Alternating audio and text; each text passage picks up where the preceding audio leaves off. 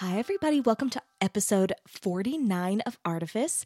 The big thing that's going on this week is my crowdfunding campaign for masks went live.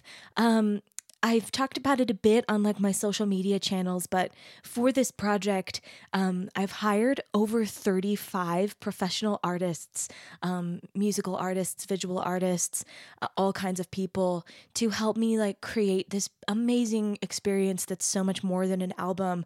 All of these visual art companion pieces. Um, it feels like such a, a strong representation of my values and, you know, the kinds of things we talk about on this podcast. Um, and because I'm I'm uh, I'm involving so many other artists, and I've I've already paid those people out of pocket. Um, the the project is finished. Um, I thought I would do a crowdfunding campaign, you know, to kind of fundraise honestly for like you know the next project that I do. And I'll just tell you, I already have some some like pretty big ideas.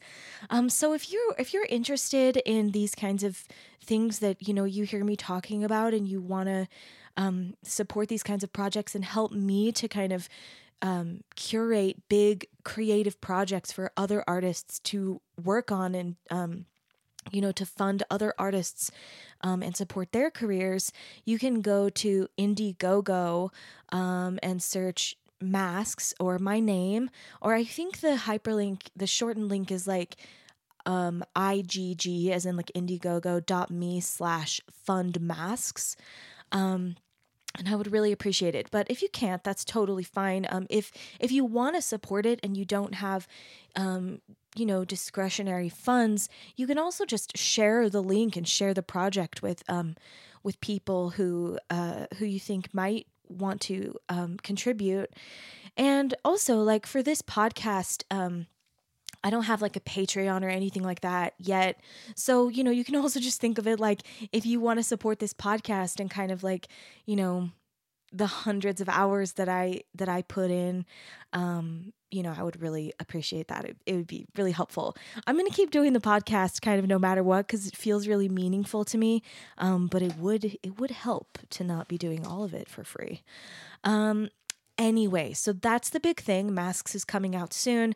The crowdfunding campaign started yesterday, March 9th, and it's going to end on April 17th, which is my birthday. I'll be 32. Um, but today's episode is my interview with my friend and colleague Melissa Heath. She is an opera singer and she's an ex- she's an amazing singer and also a brilliant teacher and educator. Um, I loved talking with Melissa about how she um, applies creativity to technique. Um, so many cool things. Her bio is so long. She's done so many amazing things. So you'll have to read the whole thing um, on in the show notes. But I'm gonna I'm gonna read you a little bit of it. Soprano Melissa Heath enjoys a varied career of opera, concert, and recital work, hailed as a soaring, sparkling soprano with vivacious stage presence. Recent opera roles include dot dot dot a million things. Um, I'm going to skip ahead in the bio to what she's doing this year. Um, in 2020, she will appear with Utah Chamber Artists, Brigham Young University Choirs and Orchestra, and again with both Ballet West and the Temple Square Chorale and Orchestra. Ms. Heath was a district winner in the Metropolitan Opera, Opera's National Council auditions and was a two time regional finalist in the National Association of Teachers of Singing's biennial art song competition. Ms. Heath is an assistant professor of music and the vocal area coordinator in the Department of Music at Utah Valley University. She holds a bachelor's degree in voice from Brigham Young University and her Master of Music and a Doctorate of Musical Arts degrees in voice from the University of Utah. Okay, everybody, I know you're going to enjoy Melissa Heath. Sometimes art feels like magic, pure, visionary. And sometimes it's brought to you in part by focus groups and algorithms. And the makers of art are no different. We're creatives, sure, but we're also salespeople. We need imagination and imitation. We need deep, meaningful connections. But we also have to network. Yep, even if you're an introvert. And that's my point. Balancing vulnerability with veneer is tricky, and it's a struggle we don't often share. So let's share. I'm Emily Merrill, and this is Artifice. Today's episode of Artifice is brought to you by The Voice Straw. Back in episode 36, I interviewed Justin Timberlake's voice teacher, the amazing Mindy Pack. Mindy just launched this incredible new product designed to improve the quality of singing and vocal performance through science and proper technique. The Voice Straw is a vocal training tool for singers, actors, and speakers. It helps relieve tension, strain, breathiness, cracking, and flipping in the voice. Scientifically shown to improve singing technique, a must have tool for anyone looking for vocal success. Head to www.voicestraw.com and enter promo code ARTIFICE10, that's all caps A R T I F I C E 10 for 10% off your purchase today.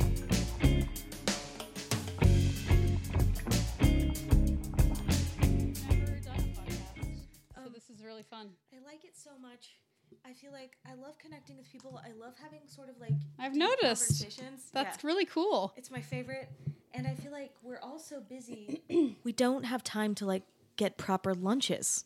So I feel like doing a podcast That's not a- like that's it's my not a hack. thing. Yeah. I think I'm actually gonna take out my earrings. I always don't wear earrings when I do these cuz they'll stab your head. So do you have a recording studio in here too? No, it's just this, but this is like hooked up where like mm-hmm. I could, but I don't know how to do that. it's not a thing I do. I'm actually kind of surprised that you don't know how to do that. You seem to know how to do all the things. Thank you. I appreciate that. I try to always be learning new stuff, but yeah, I mean, I have we go. jazz studies degrees, um, not a commercial music degree, so there's no Yeah. there's no recording in it. Well, and I don't know how old you are, but I'm 32 almost. okay, so I'm older than you. But back in my day, there wasn't It wasn't as much. It Yeah. It wasn't as much. It wasn't a That's thing true. even when I was in co- like I mean, I finished my master's degree in 2012 and like Spotify was brand new. You know? That's right. I If remember when gives, like, Spotify a- came. I remember when Spotify came to be. yeah. Well, I finished my undergrad in 03 slash 06. Yeah. And I YouTube think I was like a- not Oh, yeah. Like YouTube was not a thing. and I had to take in some one of my classes there was some sort of finale Yeah. requirement where you had to type some things in, but I couldn't. Yeah. I couldn't tell you anything about that now, and that's like all that my husband does. Well, he likes Oh, to cool. write things out. Actually, someone else was just. I, now I'm going to forget who it was, but someone else was here the other day who knows you, and um, said that you're. I should interview your husband. Yeah, you should. Yeah, he's more. I- he's more interesting than I am. I, I, I think you you're that. both interesting, and I want to talk to both of you. So, um, I forget who it was, or maybe I just like was out to lunch with Joan Steinman. And she was Oh, like, "Have yeah. you interviewed Melissa's husband?" And I was like, "I don't know anything about him, but now I know a few things because she told me." Yeah, I. we'll go- are we'll you still? Do you still teach the jazz ensemble at BYU? no, I left BYU because it was a dark time. Okay.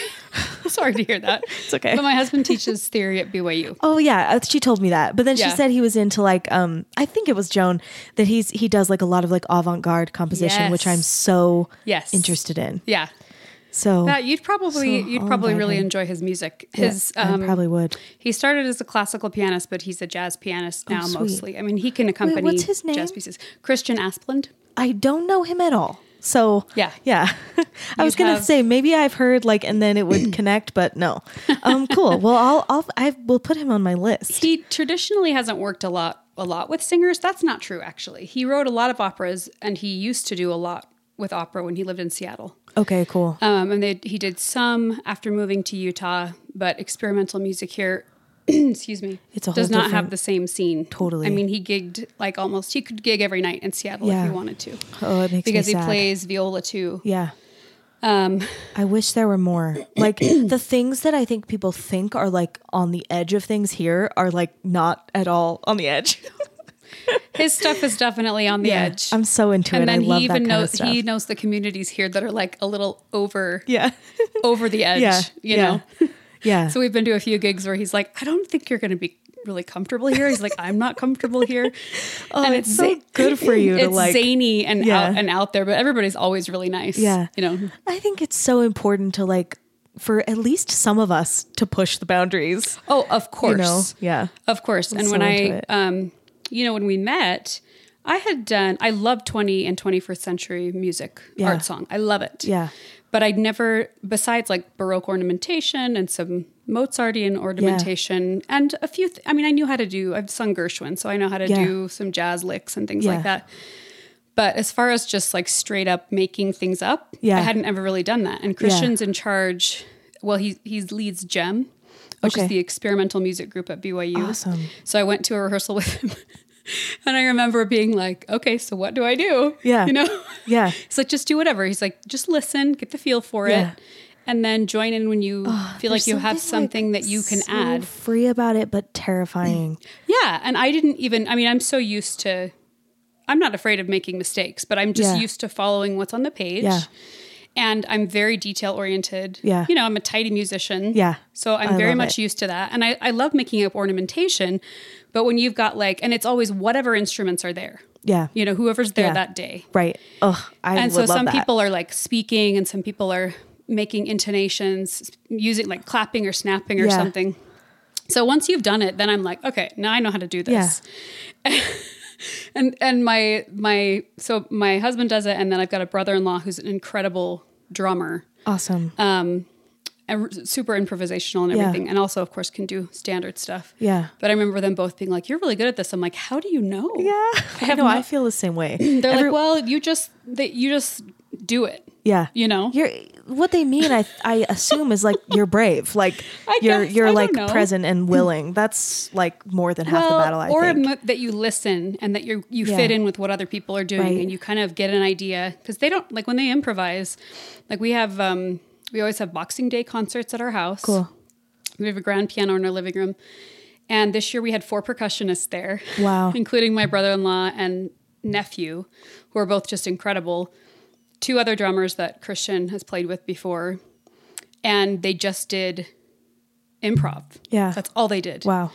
And you kind of like, there were a couple times when I thought they were done and Yeah. they weren't. Somebody was in a groove and they all just stayed Yeah, with it go and went with. with, it. And That's one so piece was like 45 minutes. I love it. And there were some people there who'd never been to this kind of thing before. They read about it in the paper. it's awesome to like the- watch that kind of thing happen. I think that's really It's- special. I love it. I love Yeah. watching them. And they're so fabulous and they're in the groove and they're doing it. but it's been good for me as far as just branching out into that other Yeah. style. stretching your brain. Well, and also you have a you know you have a a preconceived notion or a realistic idea of what your instrument does. totally. Sorry, this is It's all good. It's the time of Phlegm. year. it's my allergies too. Yeah. Yeah.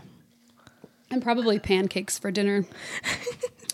but Syrup. you know, we we both have an idea of the kind of things Yeah. that we do well. Like Right. if somebody were to call me and be like, "Oh, there's this jazz club that needs a singer," I'd be like, "Well, That's I'll give you some numbers of Sure. somebody to call." totally. Like if you want me to do a couple Gershwin pieces at a wedding in another set, I feel Yeah. really comfortable with that. But as far as like Improvising. just get up like- and do the yeah, standards, I'm like, I just don't know that. You know? Yeah. So this was just a place that I didn't think that I fit. Yeah.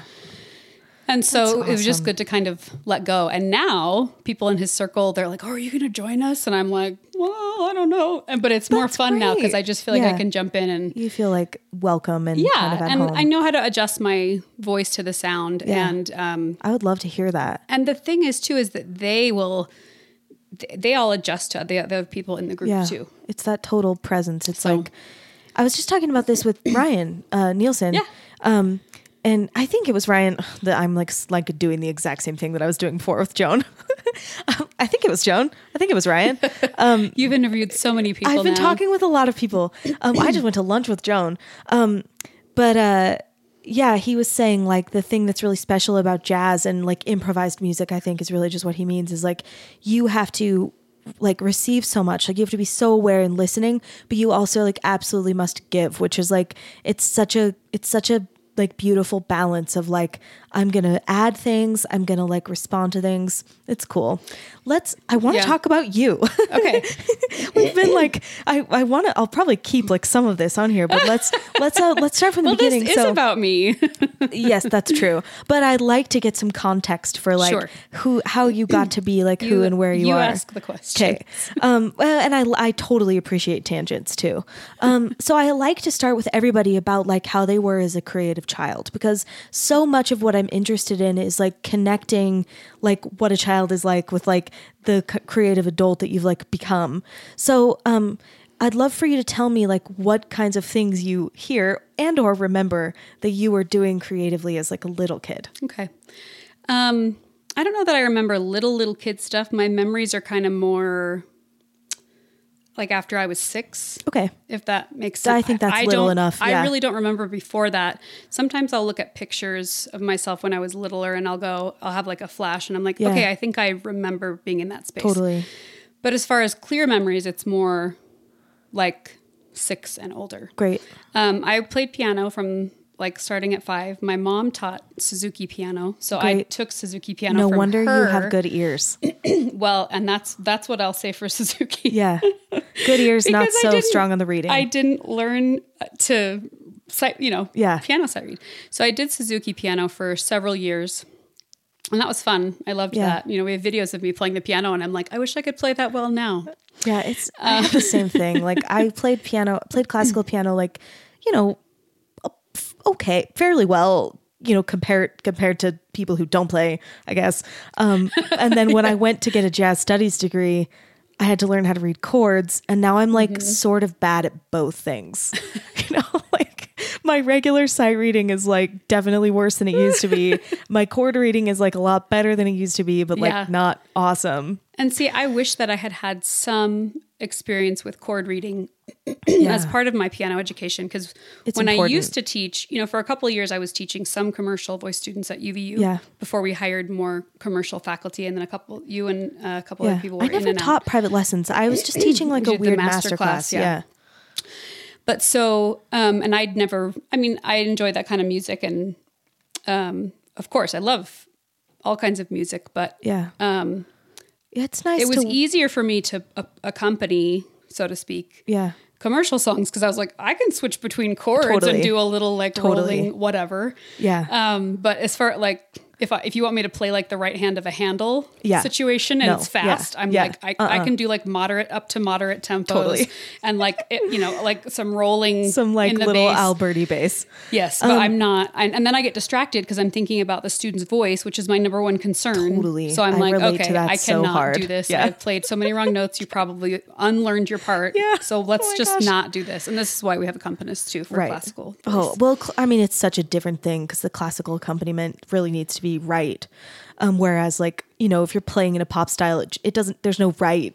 It's just like, this is kind of the you need chord. to, yeah, you need to enough. have the right key, and Yeah. then you can expand. right. So, yeah, um, go I played piano. Um, I listened to a ton of music. When yeah, I was, I was going to ask, like, when I talk to people whose parents are like actively creative, and I assume your mom's teaching piano, she is. I mean, that's Yeah. actively creative. Yeah. I, I think it's such a different type of a childhood than people for whom, you know, your parents like love football, and then they're like, you are, what are you like? What are you into? So, Yeah. how, what was your dad like? Or like, what, what, uh, maybe I just want to know, like, was your mom, like, was everyone in your family creative? So my parents both come from musical families, but not like professional music families. Okay. My mom grew up playing piano and organ. Both of my grandmas play piano. My mom's mom also plays organ. She owns a Hammond B3, Sweet. which my husband geeks out. Yeah. geeks out on. Can we go to your mom's house? Like before we play Christmas carols, let's sing some Doors. That's what we. I love so my grandma has that Hammond organ, um, and then my grandma Heath played also played guitar and played piano and sang. Both of my grandmas sang. Cool. Not professionally, but like But in it's something they have a love Plus, for they and- just sang. Yeah. Like sitting It's around with your guitar or on the piano singing. Yeah. that was just something they did growing up. so special. I, I think that tells a child so much about like what creativity is and can be. Yeah. What do you think? Or like, how- Um, I mean, I guess I just am wondering what the. I really want to know like what the atmosphere and like your perception of the atmosphere as a child was. Like, did you feel free to create? Did you feel like there was judgment around it? No, I always felt very free to, to create. And I didn't know it was being creative at the time. Yeah. You know, I just was a big player as a kid. I loved playing. I was always outside. I was always, I would have this line of stuffed animals in my bed Your and I would imagination make up was active. stories. Totally. Yes. Yeah. Yes. I And I, think- loved being outside and just free because I felt like my mind could just Totally. be free. I think most like most of the people that I interview, and I also just assume that I can extrapolate that to like a lot of people. Your creativity is imagination when you're a kid because that's what Yeah. your like motor skills, language skills will allow. You know, like Right. um, and also your kind of resources. So what happened next? Like, what else were you doing that was creative? And it, it I don't care if it's music. Just what was going on in your creative I mean. I was always involved. I always sang in choirs from the time I was a little kid. cool. And um, we actually, I was born in Germany. We lived in Germany Oh, twice I when I was growing up because my dad was in the military. Cool. So I like to think that had some sort of cultural Yeah. effect as well. But so when I was in junior high, we moved back to Germany. We'd been in the States um, for like six years. We moved back to Germany and um, I continued to do choirs there. Sorry, how old were you? You just Um, said, but I 10. okay. We moved back to Germany when I was 10. Okay. And we always had, there was always a choir going on or whatever else. And I, I continued taking piano lessons until I was 11. And then I quit. Yeah. My mom let me quit. Yeah. so I did take a little while non Suzuki. Yeah. And then I quit because, you know, I'm like, Mom, why did you let me quit? Yeah. But, you know, It's I don't remember. tale as old as time. I don't remember back then what my reasons were. Yeah. But I was playing, I played sports a lot growing up too. Cool. I played basketball and softball and soccer, and I continued to play those through junior high. And then later in junior high, there weren't organized teams, if Yeah. that makes sense. Sure. So I kind of didn't do that as much. And when we moved back to the States, I was a freshman in high school. We moved to Ohio. Okay. And um, I did continue to play soccer, but I tried out for basketball and I didn't make it. And um, but I got into choir and I started doing musicals Okay. right away. So I was always doing both of those things Cool. throughout high school. So can I ask like, you know, I, I like to ask people kind of questions as it relates to like kind of your human development. And I think like a child mind is a specific thing. And then when you're kind of like in that like, you know, 12 to 14 range, that's something else. So um to the best of your ability to like remember, what did like your participation in in art like a mean to you as a child? Like how did you kind of like self-reflect about it? I don't think I intellectualized it Okay. like that. Yeah. and I think that's a perfect Um, I answer. loved doing it. Yeah. And I also didn't care what anybody else thought about it. Yeah, it You was just I mean? like it was were just something I did, Sure. and I always had friends Yeah. in choir too, so maybe that was part yeah, of it. totally. But I don't remember thinking, "Oh, I can't do this" or "I can do this." It was Yeah. what I I liked to do things that I was good at. Yeah. Um, did you feel like, um, you know, music is like something that I do, or did you just kind of feel like I did music and sports and like did it, It was feel just like part a- of the things that I did. Yeah, I love that. and you know, part of the reason I like to ask this is like, you know, I, I get obsessed with like how people stop being creative as adults. And I Mm. feel sometimes like if I can talk to enough people who've maintained creativity into adulthood, you know, it might mean something for like Yeah. and I and I think a lot of times people assume that in order to be a creative like grown person, you need to be an extra creative child or like a super and like I don't think that's true. So I like to ask and I love this answer of just like I was doing music and a lot of other stuff and it wasn't like Yeah. I am a creative child. No, Like and then my parents didn't push it on Yeah. that on me either. I, they were they let me do kind of what I wanted to do, Yeah. and there were always activities that I could do. That's great. Um, but I think part of it was that part of me just didn't care about conforming to Yeah. anything in particular or like Great. trying to be cool. I was just myself. Yeah. Because of course I look back and I can remember like people making fun of me for this or for that. Like so I was not fully aware. You know, there are some Yeah. teenagers and young kids who are just always aware of every move they make as far as like Totally. I have to dress this way, I have to say these things, I have to look this way, I have to be this person. Yeah. And I was never like You that. were just, like, I was aware that certain people didn't like me and these were my friends, you Yeah. know, but I didn't care. Was any enough. of that like, you know, teasing or whatever, was it related to was any of it related to the activities you were doing? Um, no, not really. It was just like it's just general benign or kind of- you know. yeah, sure. Well, and I continued playing soccer through high school, and I wasn't that great. I was Yeah. on JV for my freshman, sophomore, and junior year, and then my senior year, I was I had leads in all the shows, and yeah. so you were like, gotta make a choice now. I yeah I remember great. telling my dad like I don't I'm not going to play soccer this year, and him being like, okay. yeah. like, Okay, So he wasn't upset, but I could tell that he was like, well, I kind of wish you'd stick Yeah, with it, but. It's so you you have to choose that, and that's why I like to track it from the beginning. Because when you're little, I think most kids aren't serious about anything. Some kids like certainly Yeah. are like very like conscious about like I am a dancer. You know, like I'm certainly Sure. like that happens. I don't think it's that common, but I, I think that depends a lot too on what your parents are like. My parents are very chill people. Yeah. Like, I mean, they were solid disciplinarians and everything, but super non judgmental. That's About me and my siblings. Um, you know, they were, it was always like, don't do this illegal thing, you know, Right. and be safe. But as long as you're safe us- and healthy, yeah, they, then they let us figure out and experiment with different things that we wanted that's cool. that we wanted to do. Yeah. But I never had that. My parents are not any anything like stage parents. Yeah. So it wasn't like you will go do this Yeah. and don't. I mean, they took me on my practices and I Yeah. loved going, but I don't ever remember there being a I don't want to go and they pressured me. I also had a pretty good childhood and I didn't have any mental health issues as Yeah. a kid. Yeah. So I think that helps too. Totally. I had supportive, sane parents Yeah. and not a lot of people have that. that's so true. I realized. yeah. Yeah. I'm thinking like, yeah, my parents definitely weren't like stage parents either, but it was almost the opposite where I had to like fight to do creative stuff. Hmm. I had to like really advocate for myself. Like, I want to join this children's choir. You know, I had to be like pretty Hmm. um aggressive about it. Yeah, Which which made me, I think, have to identify as a creative child, maybe in a way that some kids wouldn't. Because I had to kind of like that. claim it in order to like advocate for it, you know? And maybe it was easier because my parents grew up. My mom didn't really play sports, but my dad grew up doing music and sports. Yeah. Um, he was in choir, and actually, he had to drop. He had to drop out of a musical. He had to drop out of choir to, to do sports. To do sports. Yeah, Well, cool. because he was really Yeah. good at sports, Yeah. and so he was like the captain of everything. Yeah. Blah blah blah.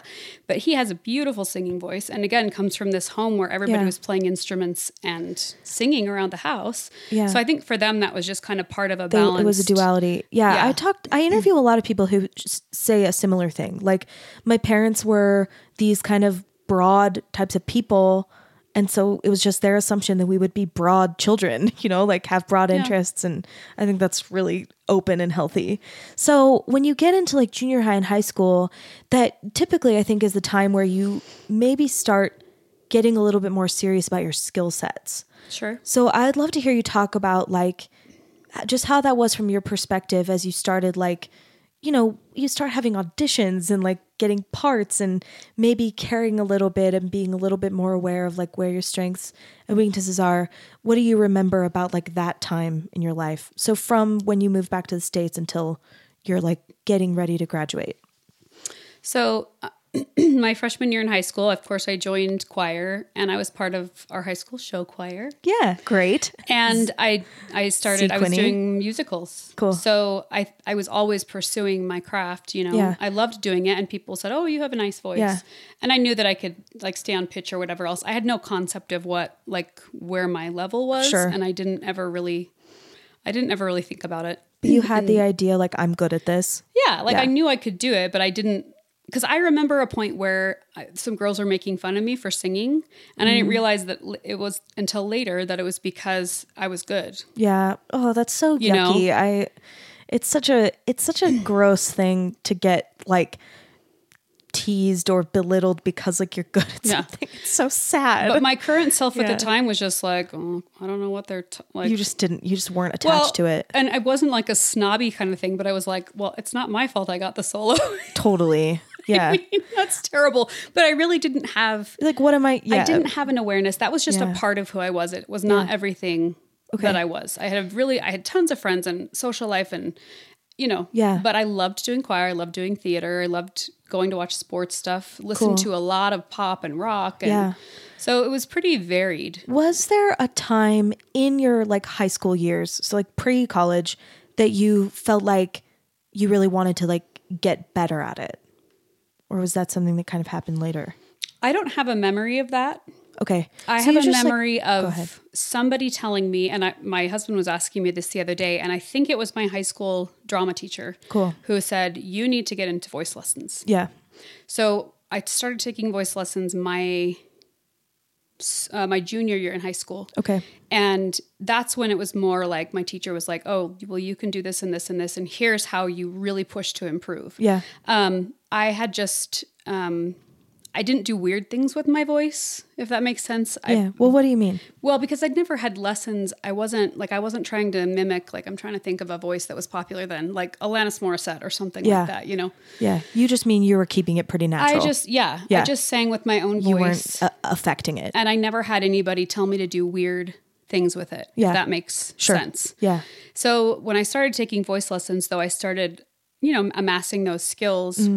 Yeah. Kind of pushing and then boundaries. realizing more what I could do with my voice. Yeah. Um, and what it meant to really practice and Yeah. learn how to breathe. Yeah. And How did that feel to you? um, that, I mean, I loved it. Yeah. I, I knew that I loved it because I remember when I was younger in high school, I had kind of thought about wanting to be a dietitian. Cool. And it was more like toward my junior year that, and you know, you start getting, I started getting more compliments from people. Yeah. And again, I was like, okay, well, I, but Yeah. still I had nothing to compare to. I didn't really listen to, um, a ton of classical music. Yeah, we had course. this. I we mean- had this Messiah recording of Kiri Te Kanawa singing, singing, I know the singing Messiah. Yeah, okay.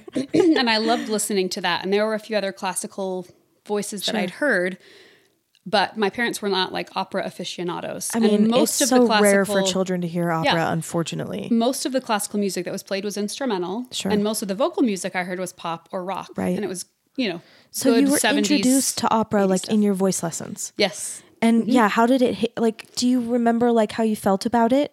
Well, I remembered like it was really fun that my voice could expand into this new Yeah. place. That you know? felt like because it's just a fact that opera is more expansive than musical theater Yeah. for the most part. yeah, So it was just a new place for me to go and higher notes and broader range and longer phrases Mm-hmm. Yeah. and yeah. did you feel like it? Um, ha- like I'm curious how it related to like your athleticism. Like, did you feel like like opera was like?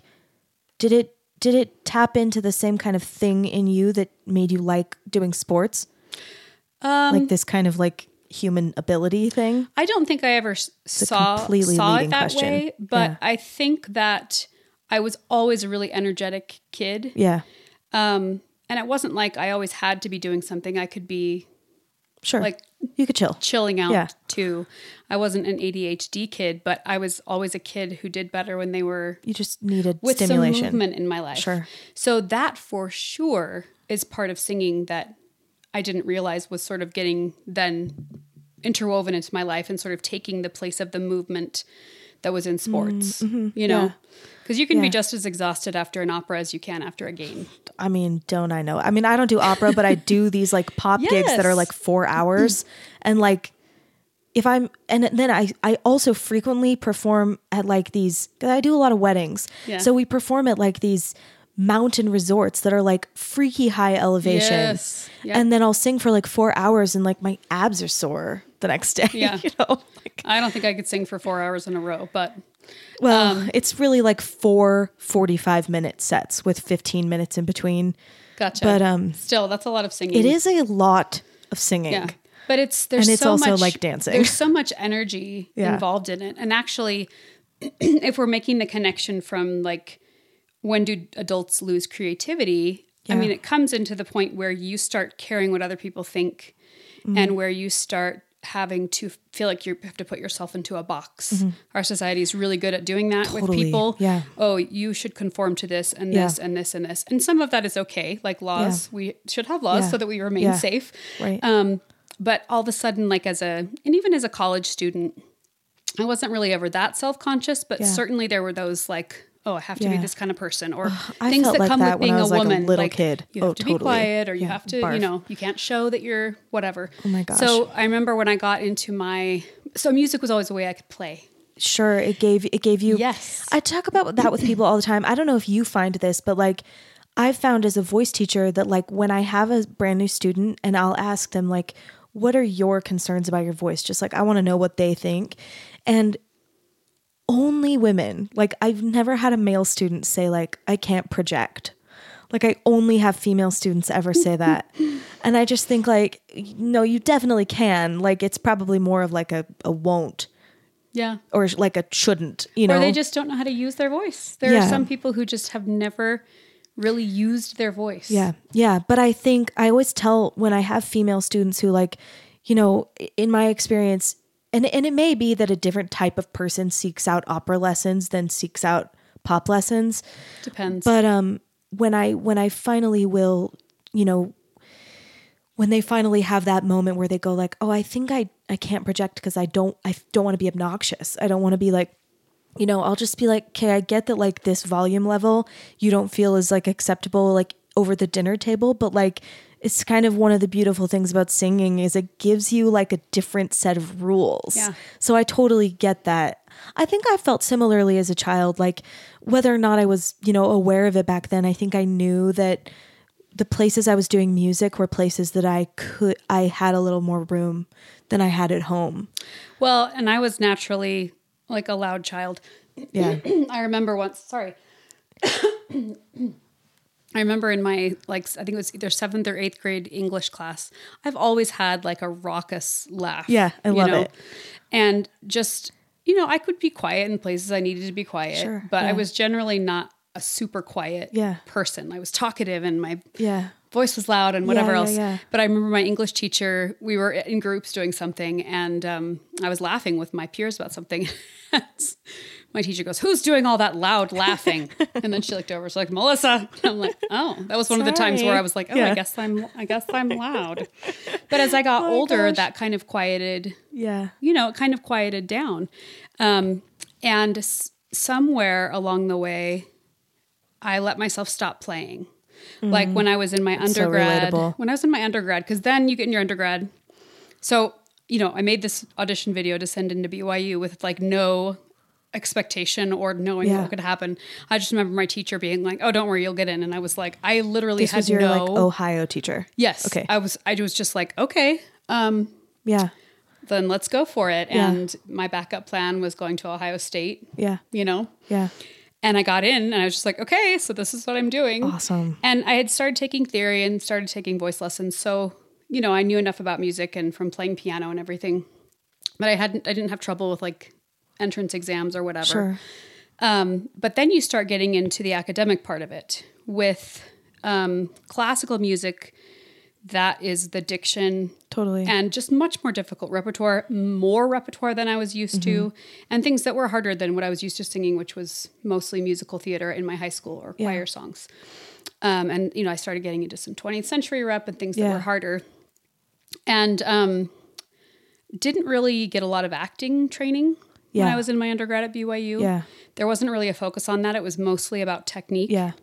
So I got to my master's and I just didn't have, I mean, Yeah. I, I had a natural like sparkliness, I guess, on Mm-hmm. stage, but as far as acting Yeah. skills, they just sort of Yeah. like faded away yeah. in the midst of not focusing on that kind of thing. Yeah. And my teacher in my master's degree, Bob Bro, I remember him one day being like, you just have to play. Yeah.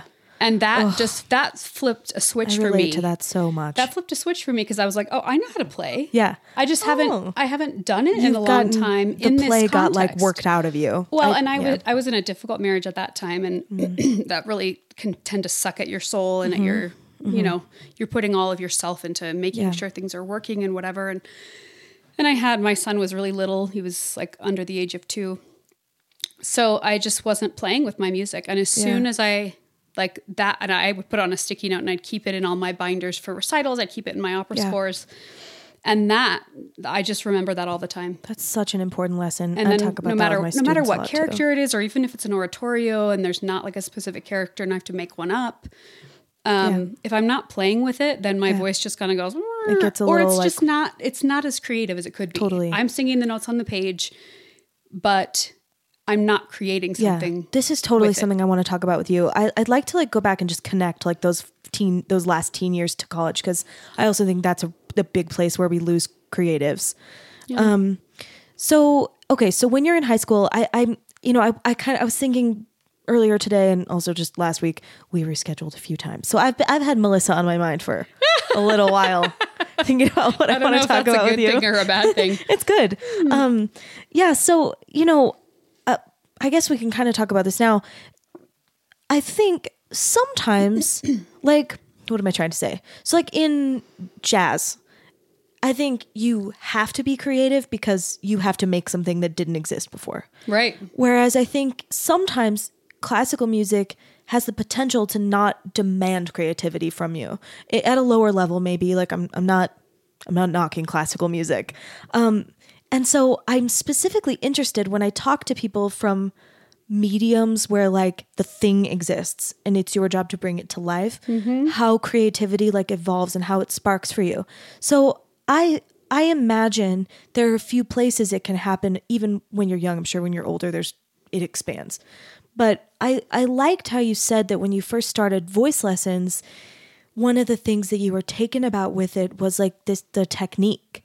So i'd love for you to maybe just talk about how like your voice as an instrument feels creative and then like maybe the music and then the acting which i realize they're all kind of Well, technique can be very creative and it Yeah. should be. Yeah. It's not just sing this scale or sing the notes on this page. Of course Yeah. you have to do that, but you have to make that work with your whole body and with your with your vocal folds. Mm-hmm. Yeah.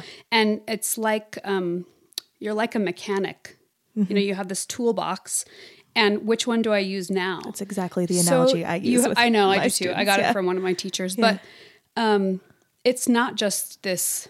You have to develop your own way of thinking about it, Mm-hmm, even though there are like here's vocal technique, and actually this is one of the things I love about it, and it's like this no matter what style of music you're Totally. singing, that every teacher teaches slightly differently. Yeah. and yes, we can all believe in good breathing, but we Yeah. each have like twelve different ways to explain that to students at least. Yeah. and we can say something that seems like it's opposite that maybe means the same thing. totally So it's so weird you have to you have to expand your mind to be able to understand what your colleagues are saying, what your other teachers are saying. yes If you're too literal with it and it's too black and white, then you can't improve almost. yeah So it's almost like you find your own language for technique within everything that you're learning. yeah So you read things, you listen to things, and somehow everything you absorb just becomes your technique. Yeah. You I know? also think I love how you put that. And I also think there's the voices can be abstract because we can't touch it. You know, it's not a piano. We can't look at it. Yeah.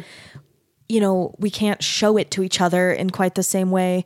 And so I think there's automatically something that has to be creative in how you conceptualize your voice. Like Mm-hmm. what kinds of shapes like what do you feel? You know, like none of that is like really real. Yeah. um and being a you know being a teacher and thinking creatively about like what am i feeling? And then how can i get my student to have their own creative conception about like what these feelings translate to in sound and blah blah blah. And i love the idea of thinking about technique creatively Well, I mean, it, it is though, you know. it should be But you can't make somebody be creative. You kind of have to give them.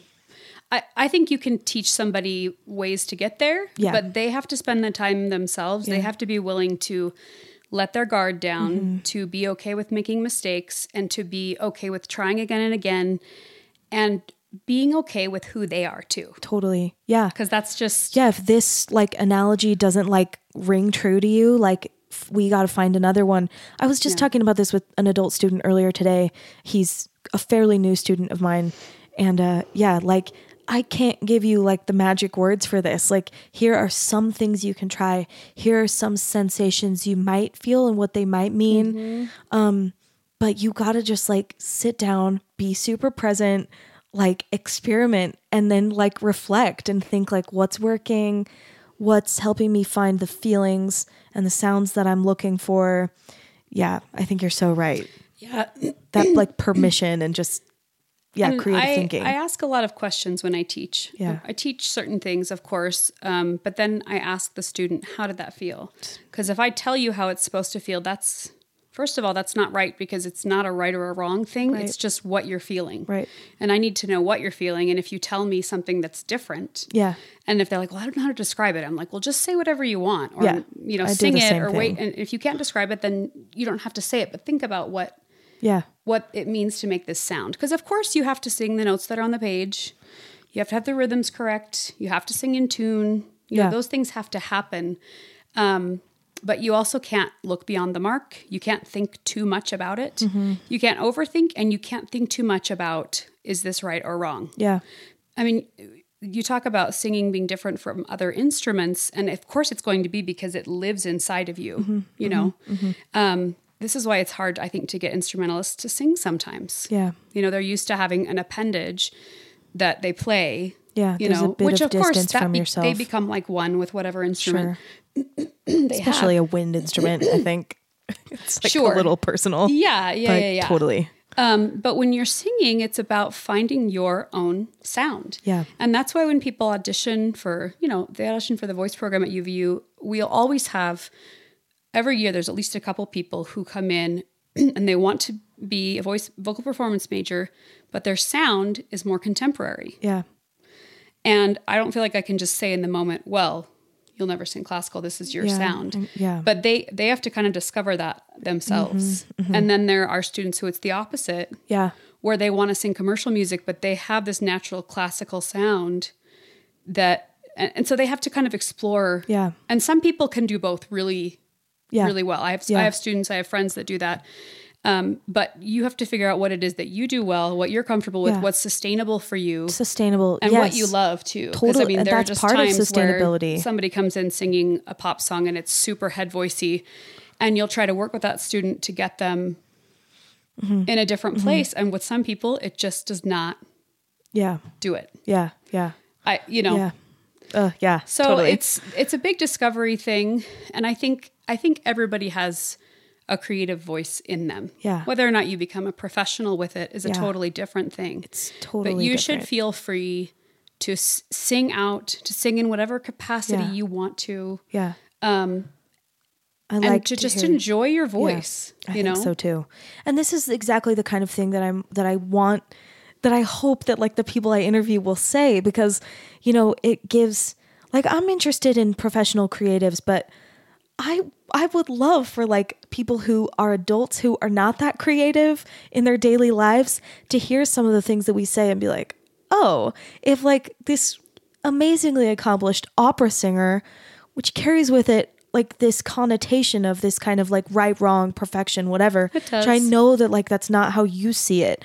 Um but to have someone hear you say like everyone has a creative voice everyone's instrument can do things i think it's really valuable so you know even if it seems like a given like i don't think it's a given so no, it's not. Yeah. I mean, there are people. Oh, I'm not a singer. yeah It's like, well, okay, you might not be a professional singer, Yeah. but everybody has a voice. or when people are like, well, I need to find like the thing my voice is good at, I also feel really like Ugh, about that. And I just think like your voice can do what you want. Like, Yeah. I mean, there's gonna be some, you know, there are gonna be some things where it's like your voice is never gonna sound like that person's voice, but like you have a version of that thing. Right. Like you have a version of that color. And if somebody comes to take voice lessons from me, it's only when somebody wants to pursue it as a career that I have to consider those kinds of things. Like, yeah. Is this you've can you got make a money? really commercial yeah. sounding voice. Let's try it. Let's see what we can do with your voice. But if it's not flexible in that way, Yeah.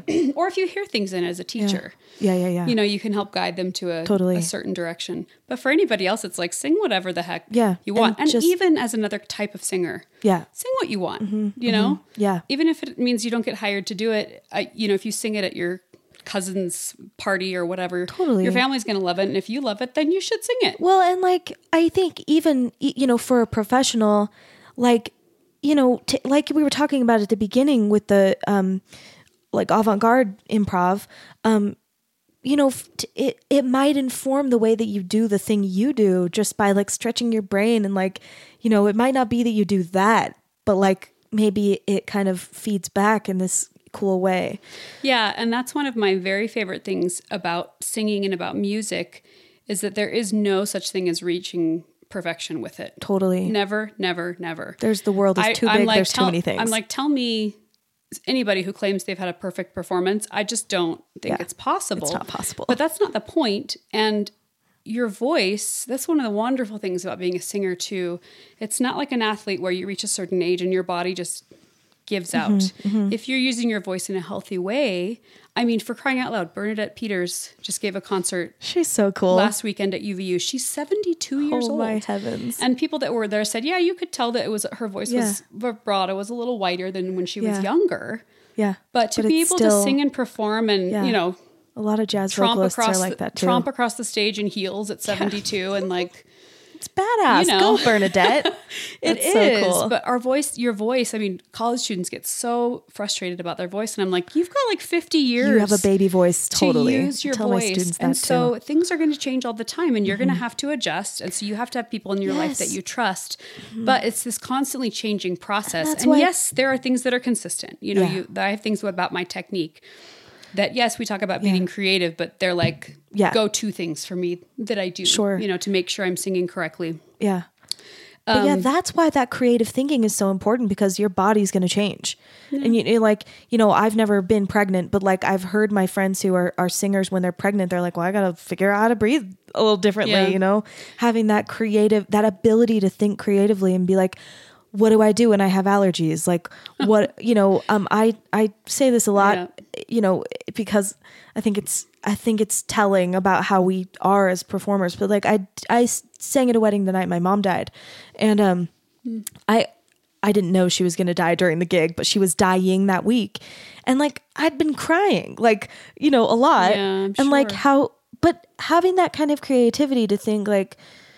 I mean, that's what it feels like to me. It feels like creativity to me to think like the condition of my voice is like these puffy swelling, you know, whatever Yeah, you can do what you want with it. and like what what how am i gonna adapt around the reality that is like what my body is today hmm. um, That might be a little different for classical singers because I think if my larynx were like Yeah. shot up from Oh, well, crying, it's definitely I different. might, I could probably, I might be able to sing things in the middle of my voice, but I don't then- know if I could access my high voice. well i think there is a specific color that is required of you that is Sure. different for like Yeah. you know because i really can just like not sing the high notes you know i can i Yeah, you can, can like adjust. improvise around them Yeah. or i could like put it in like a real breathy like so i mean i certainly have more flexibility when you're singing a piece that people are like i mean it, it's definitely it's not the this is same what's on the page. yeah it's it's not the same thing um but i mean but in a broader sense i'm sure it's the same where like Yeah, when you're sure. pregnant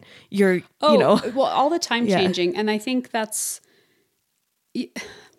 it sounds cheesy, but you have to be able to keep a positive attitude about it. yeah And especially, uh, you know, I tell this to students at UVU all the time. I'm like, there's a reason that you're here in this major.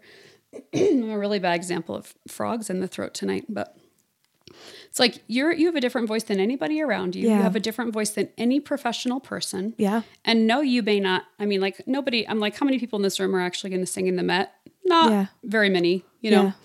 Um, but we, you can find something that you love to do within this context, but you have to appreciate and love your instrument and work with it, Mm-hmm. you know, and appreciate what you can do with it and know that, yeah, you might not be able to sing that aria with the high E's in it, but yeah, there are thousands of other pieces you could sing. totally And what are the unique qualities that you and your voice bring to the art? i love that There's a reason for you to do that. And if you don't believe that or you don't think you think there's something more that you could bring the world, then go do that instead. Yeah. But also as a musician, of course, there are many different kinds of things that we bring along with just Mm-hmm. Yeah. our instrument. yeah Um, Yeah, I love all of that so much. I I want to so okay, so I I yeah, I wanted to I wanted to have that conversation with you, creative technique. Um and then yeah, I mean, okay, is there anything else that you want to say about how you started conceptualizing like your skills and your like identity as a singer in high school? Like before you were in college? um, you know, I, I knew that it was something that I did well and that I loved. Yeah. Um, and so as far as my identity went, it was just a happy, positive thing that was just a part a part of me. I know that's not complex or No, actually, I love that. Anything I, like that, but- I think it's lovely. You know, again, like I talk to so many people and I will start thinking that I see a pattern and there's never one, which is my favorite thing because Yeah, it just goes to true. show like as many people, as many types of people as become professional artists are as many types of people as there are, Oh, you know? and that's absolutely true. Yeah. That is something I know for a fact. I know Yeah. so many different kinds of singers. I know singers who sing professionally all the time and that's all that they do. yeah. Um, and good for them. I know people who did degrees in voice and then haven't sung since then. Fine, whatever. That's what they Mm-hmm. are doing with their life. People who are doing music therapy, people who really love music education and want to teach in high school so they're not performing. Mm-hmm. And there are so many different things you can do with your voice. And it's also such a misnomer to say if you don't do X, Y, and Z before this point in your life, then you can't have a career. Yeah. It's like, well, you know, what do you define as having a career? Totally. If someone's paying you to sing, even if it's only once a month or three times a year, you're still a paid musician Yeah. and you're Yeah. still doing what you love. Yeah. Um, I mean, I had a kind of an unconventional sort of creative path because I was a single mother for 10 years. Yeah. And so, you know, and I had I had a teacher tell me, "Well, you can just go travel and you can bring your son and you can perform." And I, I didn't want to do that. Yeah. I just didn't feel like that was the right thing for me to do Yeah. at the time. Yeah. So I went back and I got my I got my master's degree, and then again I was going to go to the East Coast or somewhere for grad school. Yeah. I mean, for my doctoral degree, and I felt like I should stay here. Yeah. And I've had so many opportunities to perform, um, not as many outside the state as I would like to. Yeah. But I can't, I mean, the experiences that I've had here, the, the music community in Utah is so rich. And I have, you know, when I average them out, I have at least two or three performances a month, Yeah. you know, and that's a lot of singing. Yeah. And um, I could compare it to some, you know, I know people singing at the Met, and I could be like, well, that's what I want to do. Yeah. And I'm not saying if they called me, I wouldn't be like, yeah, I'll go give it a try. Yeah. Yeah. but you have to figure out what you love to do and you have to do it in the capacity that you can do it. And I think it, um, there are lots of different paths people's Yeah. lives Yeah. could take. Yeah. Uh, you just never know what could happen. But I think to say, well, you're not a r- real musician or you're not successful unless you do this, this, or this. Yeah. People are like, well, I need to go to this many summer programs and go Mm-hmm. into through this and do this and do this and do this. And yes, you can do that. Yeah. Some people who do that never I know. get yeah. into what they I actually think want it can be very do. tempting to think that there is a recipe. Yeah. Oh, Um, sure. of and course. that's part of why people get like that. and, people will. Some people will say, will tell you there is a Yeah. recipe. Right. That's Yeah. part of the problem. Totally. Amen. Hardcore amen. Um yeah, so I'm I'm loving the idea that like when you were, you know, getting ready to choose your major and choose like what you're going to do for college, you weren't y- you know yet or weren't ever feeling like oh I must like blah, like all of this kind of like my self-worth is riding on this thing. Um I think No. I think that's cool. So I do think though when you go to like declare a major and you're going to declare vocal performance as a major, there must be some things going on like as you're making that decision, you know. So what were those things like as you started to kind of choose um, what you were going to apply for? How how are you making that decision and what were people kind of reflecting about it? Well, when I started at BYU, there was the option of being music ed, but I took a music ed like you know careers in music or something career, and I was like, I do not want to No, teach in yeah. the schools. Well, so when you maybe when when you but you auditioned before you went to BYU, is Yeah. that right? Mm-hmm. So I just mean even that, like even just Yeah. like sending in your tape, like what, like yes, my What- VHS tape. what by the kind way. of awesome? What kind of like thought process were you having when you were going like maybe vocal performance is a thing?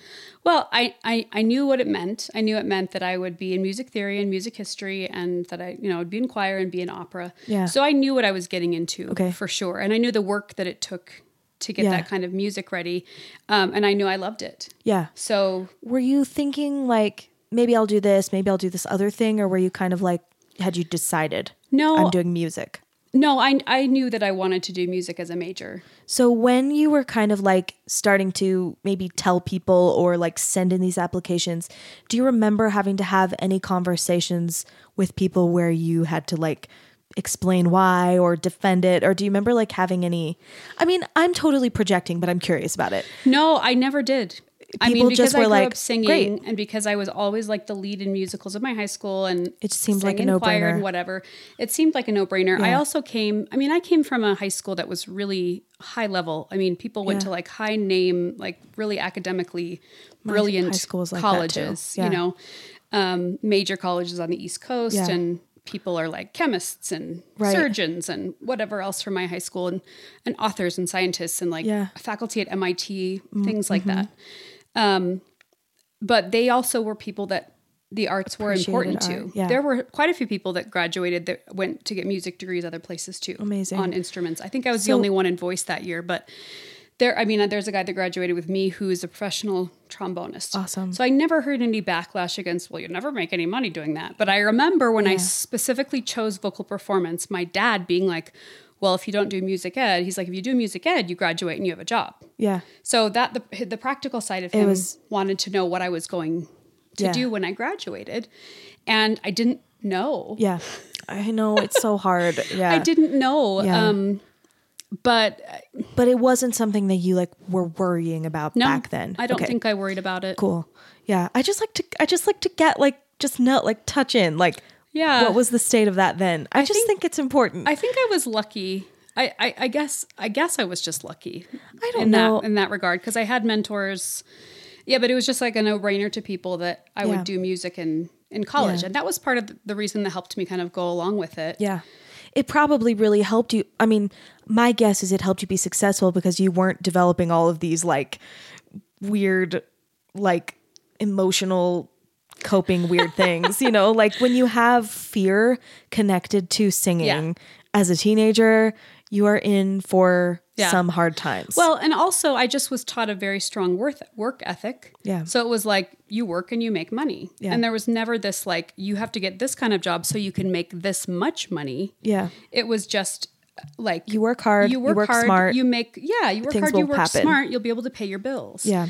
Um, that's the kind of people that my parents are, Yeah. and so that's kind of what I, um, what I got. I, you know, I and I don't remember there being tons of pressure around me. I'm sure it was there. Yeah. But now I recognize that there are all these people pushing their kids into certain careers. Yeah. And like Yes, it's so stressful makes for kids in frustrated. high school.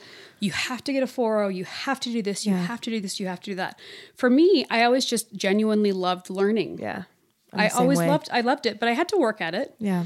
I think I had like a three seven in high school, and at BYU, I think it was like a three three or something. Yeah. you know, I didn't have a huge high GPA, Yeah. and things did not come super easy to me naturally. Some Yeah. things did, but I had to work hard. Like Yeah. in theory, you know, I joke with my husband now. He teaches theory. I'm like, yeah, I'm pretty sure I got a B minus in that class. You know what I mean? Yeah, I'm like I'm the opposite. I like I loved theory. I think honestly, I think it's one reason why I chose jazz because I had this idea that it was going to be more theory um and less like um aesthetic Oh, interesting. and I felt like safer in that. well, it wasn't that I didn't like theory. Yeah. It was just that I had to work really Yeah. hard Yeah. to get the grades that I did. totally. And um, uh, whereas some things with singing came so quickly and so naturally to me, and I think that's where you get into the difference between like um, talent and ability. Yeah. You know, I certainly think that we come into this world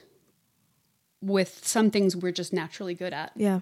Yeah. And but I think it's certainly possible to learn other things and to be really good at them. I think it's really crucial too. Yes, Yeah. it's crucial. Yeah. But I think, I mean, I, so definitely I'm a better musician because I worked hard and all those other things. You made yourself but also it. within the area of voice, I never took for granted that certain things were easy for me. And I've always worked really hard and really specifically to make sure that I got things exactly right. Yeah. Go over and over again. I've always been a practicer. Yeah. At BYU, I remember um, after dinner walking back up the hill to Yeah. school and practicing at night. Yeah, And I that want I loved it. I wanted to get it I wanted to get it right, but it wasn't like a must do this or else it was like this is the Mm-hmm. You're end goal. excited about it. And I love doing Yeah. it. So I'm going to do it. So Um, let's talk about. Sorry, go ahead. no, that's it. Let's talk about. Um, I'd love to know. You you mentioned before that you lost some sparkliness during that time, and I I do think it's important to like have people talk about the stuff they like went made it through. Sure. You know Oh, how you kind of start like if you're gonna create resilience, there has to be a thing. Yeah. So yeah, Well- what what happened in like your creativity and your musicianship that kind of Something I didn't have then was good boundaries. Mm-hmm. I also didn't know how important it was to make sure that you retain a sense of self and doing your own thing. Mm-hmm. I sort of had some voices in my life telling me that anything I pursued for myself was selfish. yeah Even though these were people who also admired what I had done. It was Sure. you spending time on this. Well, that's not your first priority. Your family's your first priority. And also, I was in a relationship with somebody that I felt like I had to help all the time. Like Yeah. I was keeping us above water. Yeah. Um, and uh, lu- I luckily, I, it wasn't long enough that it, there was It was like a yeah. I could get I you know I was able to get out of it and and flourish. Not that there's not things I still Sure. deal with. Yeah. But when you take all of your creative energy and you're not nurturing it, Yeah. I, I mean, I still took voice lessons, not as often. How old were you during like this time? Like between 23 and 20, well, 22 and 26. Okay. Ish, 27. And during that time, I had my son too. Yeah. Um, and I was teaching voice in my house, and um, You had finished your bachelor's. yeah, I'd finished my bachelor's. Yeah. And I was teaching voice. I was doing some performing, but I wasn't really pursuing it because Okay. I just felt like, okay, now it's my job to do this. Were you married when you finished your bachelor's? Um, yes, What it happened like at the same time. Can you tell me like what just so I have like a reference, what was your like can you give me like a state of creative emotional uh you know in in terms of artistry uh, affairs when you graduate? Well, because I had gotten married, Yeah. I was now thinking, well, I will have kids. Right.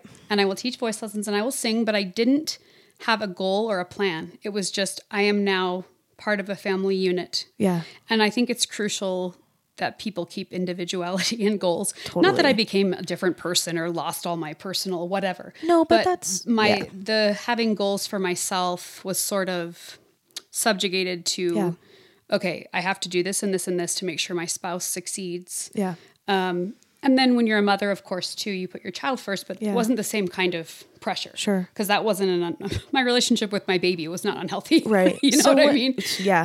So when you when you finished your bachelor's degree, you felt like musically like empowered, capable, Sure, like you yeah. felt you felt sparkly. Yes, I did. I, I felt like I, I loved teaching, I loved singing, but I didn't have like a place I wanted to go. Sure. So you, maybe your like musical identity was a little disenfranchised. Yeah. Cool. Okay. I mean, cool. That's yeah. you could you could say it that way. Yeah.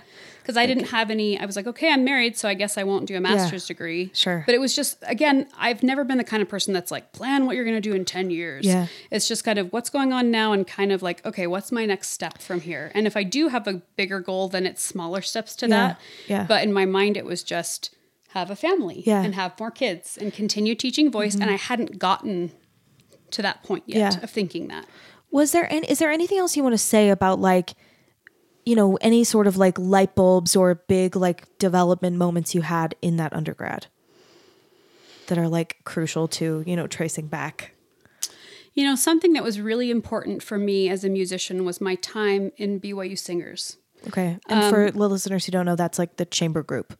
Yeah, that's Yeah. this that's the smaller chamber choir at BYU. Chamber choir, yeah. And there are some soloists and teachers who think that being in choir is not the best thing for soloists. And I suppose that can be true in some on situations. who you are. It depends, but I think for the large portion of people, it's incredibly valuable. Yeah. I learned so many musicianship skills Yeah. in that group and was able to learn. I was put in the, the first alto section. I'd Yeah. always sung first soprano, Yeah. you know? And it was so fun for me to sing Yeah. that part, but just to learn that really you know that really um, specific and getting as close to perfection as you can Yeah. with the actual music. You know, there's- and then I took that into the studio with me, and that helped how I practiced. Yeah. It was like I'm gonna go, I'm gonna do this until I Mm-hmm. get it right.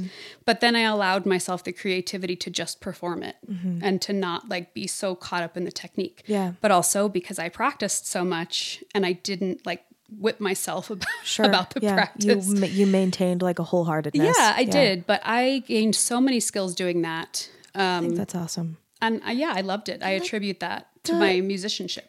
that I- you know I've I haven't been in a chamber traditional choir since high school, but a vocal jazz ensemble is a chamber group in terms of size. Oh, yeah. and in terms of like blending. And, Yes. and I I long for that like.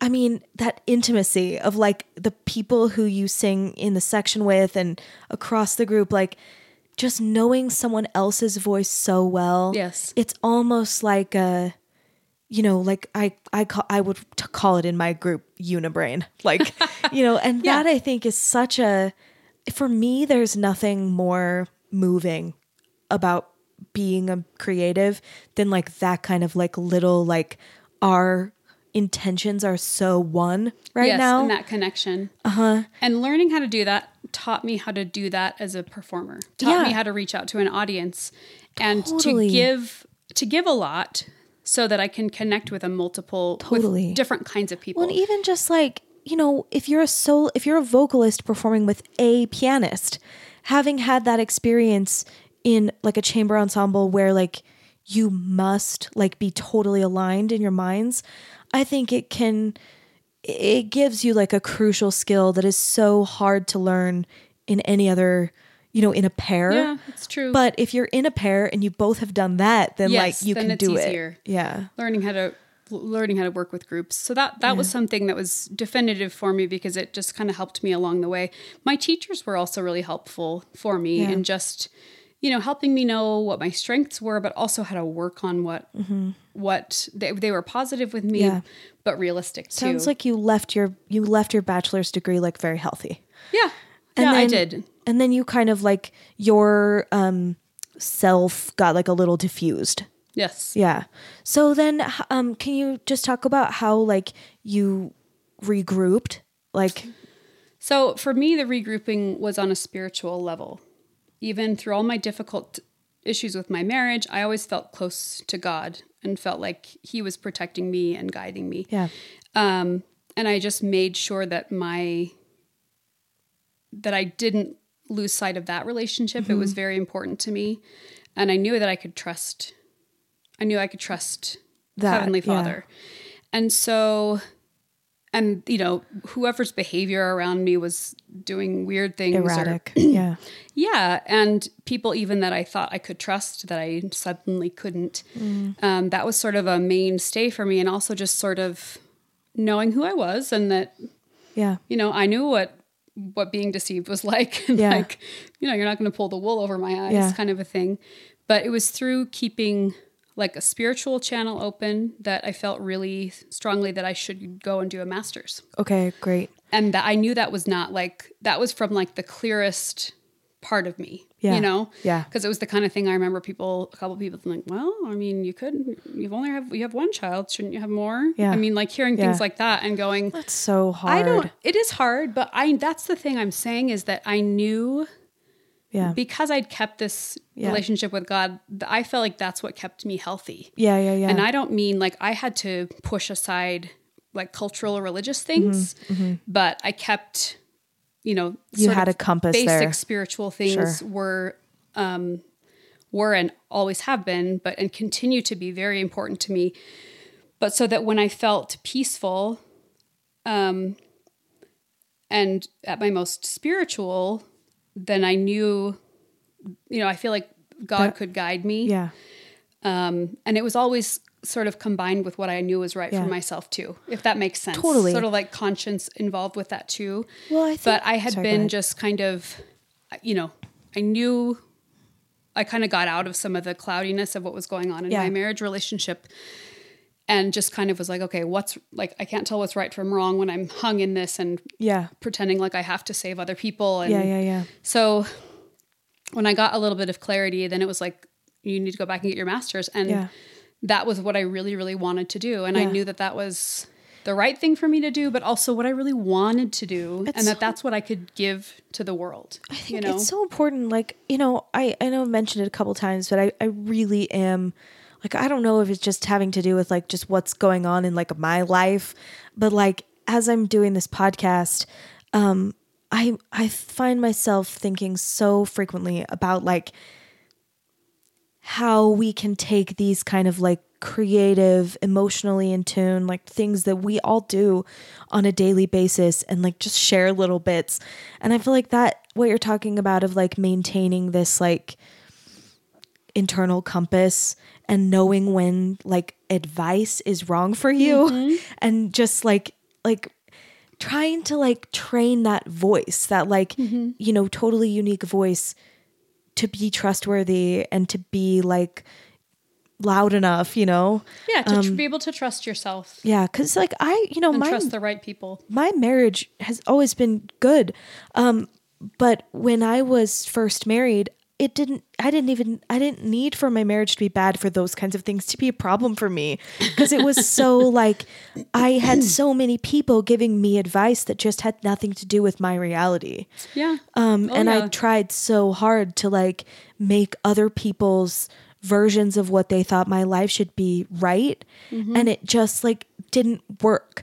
And, you know, my internal voice was like quiet for plenty of good reasons. Um, but, you know, I really also learned in kind of like my mid latish 20s, like, I gotta stop like making decisions based on like Yeah. these other things. And like i also feel like at those same kind of years in my life i lost a lot of sparkliness and had to like relearn it. Yeah. um But I- don't you maybe think it's that's just a thing that happens. Yes. Yeah. Because and then I think, I mean that that happens. I think in your twenties, you know, you're trying to find yourself, quote Yeah. unquote. But that's just life, you know. Totally. But then as you get older, I mean, I'm almost a decade older than you. Then it's like you get older and your body changes and your mind changes and Yeah. Mm-hmm. you have to regroup again. Um, and so really, you just have to learn how to follow your instinct yeah and, and to create that and- resiliency and to feel like okay i know this is what i'm supposed to be doing or there are a few things i could do let me try this one if it doesn't work Yeah. i'll move here next Yeah. but it has to be something that feels good in your in your soul In your gut, but yeah. also it's it's what can i contribute to the world Yeah. you know i mean i have to do something Yeah. so it has to be something that for me feels like this is where this is where i can give Yeah. the most you Totally. know? so for me that's where that went and everything there just kind of took off and and flourished yeah starting your masters so do you, do you feel like um the main like maybe the biggest lesson in your masters was like learning how to act. Playing. Yeah. Re refinding how to play. Yeah. and Let- connecting that playing to my music. Yeah yeah because yeah. I, I had separated them yeah. somewhat. Do you want to like i mean what do you do you have like a like things that you tell your students about that? Like do you want to just platform about this concept for a minute? Well you know it's not necessarily an easy thing. Yeah but it can be if you're just willing to let go Yeah. because you have to get rid of inhibitions Yeah. and that's something that i picked up as a 20 something year old inhibitions I don't Yeah. feel like I was, I just was who I was. And I didn't, it was like I was in high school. I was like that in college too. And I remember occasionally, you know, not being in college, it's not as much being made fun of, but it's, you're not included in pressure, this, you're not included in this group or you're, you know, you find out more things about yourself from other people. Mm, mm-hmm. And it was, well, we don't want to hang out with you because of this. Yeah. And it was just kind of like, you oh. start developing like some self-consciousness Well, yeah, and being aware Yeah. of what you obviously you become more aware of what is going on around you when you get into your 20s. That's just how the brain Yeah. develops. You Do know, you- I can I can testify of that because I have three teenagers at home and it's like I don't think you really get what's Yeah. happening around you. do you feel like can you tell me some stuff that you started feeling insecure about like do you have any specific things just I just that member I I mentioned that thing about me being like too- loud yeah oh yeah and sometimes not saying the right thing at the right time, you know? Mm-hmm. Yeah. Like I would not describe myself as socially awkward, but I was definitely not like conscious of everything that Yeah. I did and said. And I don't mean necessarily in a rude way,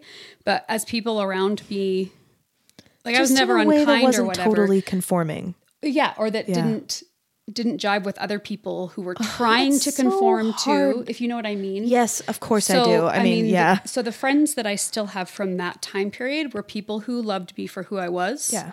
And even if they were quite different than I was, it was they accepted me for who Yeah. I was, and they weren't like, "Well, that's not cool, so I can't be around that."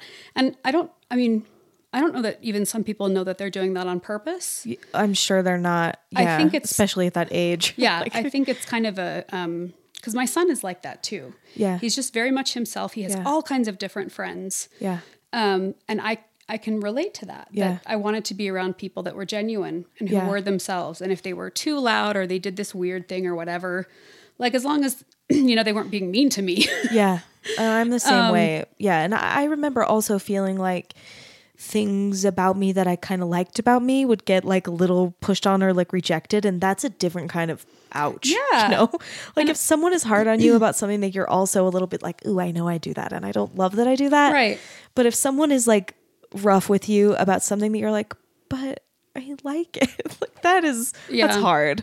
And I do think like I mean, I didn't go to BYU, but the experience that I had teaching there was definitely like I think there's a lot of same and it, when there's a lot of people that are the same, even small like deviations can feel huge. Sure. Which I think I, I think it it would have it was hard on me to teach there. I can't imagine what it would have done to me.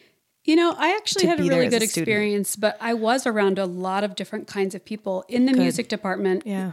there were all kinds of different people. Yeah, and so sorry.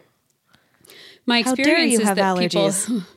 people My experience is that people just liked each other for who they were. And of course Good. you were some people you were closer friends with so and so or whatever, but Yeah. my experience was that we got along really well, we had a great time and that there were different kinds of people. Yeah. But I think you're right that other people wanted to conform and if I didn't fit into a certain thing, Yeah. then I didn't fit into that group Yeah. or whatever. And I never it- that's that's It just never didn't stick to you. I remember feeling slightly depressed about it, but I just always had friends I could go to. Sure. So if okay, if you don't want to be with me, then I will. Yeah. Did you deal with like competitive stuff? Like, I mean, I have this idea that you were in the uh, in the top of your class. I mean, the fact that you got in as a freshman, I think, is pretty telling. Yeah. I have to imagine that people were like jealous of you and maybe wanted you to be a person they didn't want to like. I have had that in my life. Yeah. I've had people tell me that when they first met me, they thought I was a snob, Yeah, which always so was, which always was so foreign to me. Yeah, I like, was like, that's not at all what's happening. Yeah. I think sometimes when people are comfortable in their skin, Mm. it can come off that way. But you know, I've been accused, I also have like chronically been accused of being a snob in my life. And I'm the opposite. I was so insecure. You know, I was so unsure of myself. And I don't know. I just, I think maybe just sometimes if you're, I, I just think like all all manners of things can read as snob. Sure. No, I agree. Um, Yeah. and It- I, but it is I mean, you're- You're right that I was at the top of my class. Yeah. But I also had close friends who were all sort of at the top with me. So- and also I still was not aware of what that meant or what it Yeah. you know what I mean? You were kind of I remember my. I remember my teacher um, and I think it was a good oblivion. Um Totally. That's a blessing, I think. be I because remember I remember my teacher telling me after my sophomore barrier, she said, Well, you got the highest score of Yeah. anybody. And me being like like excited Mm-hmm, about that. but that didn't make me suddenly feel like, well, that Oh means no, I'm gonna have I'm- a target on my back or Right. something. Yeah. because that was something that was something I was taught early and recognized early too was that there was beauty and value in all voices. Yeah. And there were things other people could do better than me and I knew that. Yeah. Um, but I also just appreciated it and I never thought of it as a competition. Yeah. I still don't because so there's a place beautiful. for everybody. Yeah. I mean, my closest friends in my life are singers. Yeah. And sometimes we're competing for the same thing. Yeah. And sometimes they get it and sometimes I get it. But there are so many there's so much music to go around and so many gigs. Like occasionally I'll be like, "Oh, I wanted that and so and so got it." Mm-hmm. Yeah. But then something else will come along for me. That's my I thing. I remember being in college when the first time that I was really around a lot of people who were like very excellent. Um, and I remember being in like the vocal jazz ensemble and, you know, someone would really want this certain solo or whatever. And I I remember just like loving the experience of like, you know, when the director would give someone else a solo, everyone would go like, "Oh, yeah. You know, like, oh, well, hearing her sing it, I'm like, Yeah. yes. And like, I think that's such a gorgeous experience to Yeah. be like, my voice would sound great singing this, but I totally get why she's doing it because Yeah. like I can see like there's this thing happening that's just like, Yeah. oh yeah, like I wouldn't have done that. And and different but on the same Yeah, and it's not a threatening thing. It's just like goodness. this like to be to have that feeling of being like so in awe of your peers voices. Yeah. It's just a really good experience. And I'm not saying that I've never had moments of jealousy. That would be a lie. Sure. You know. But because I always grew up sort of knowing who I was and feeling comfortable in my skin, Yeah. like you said. Yeah. And not like not I wouldn't even say necessarily confident, maybe a little bit just unaware that I was supposed to like Yeah. supposed to be acting like someone, Yeah. but just happy to be Yeah. me, you know.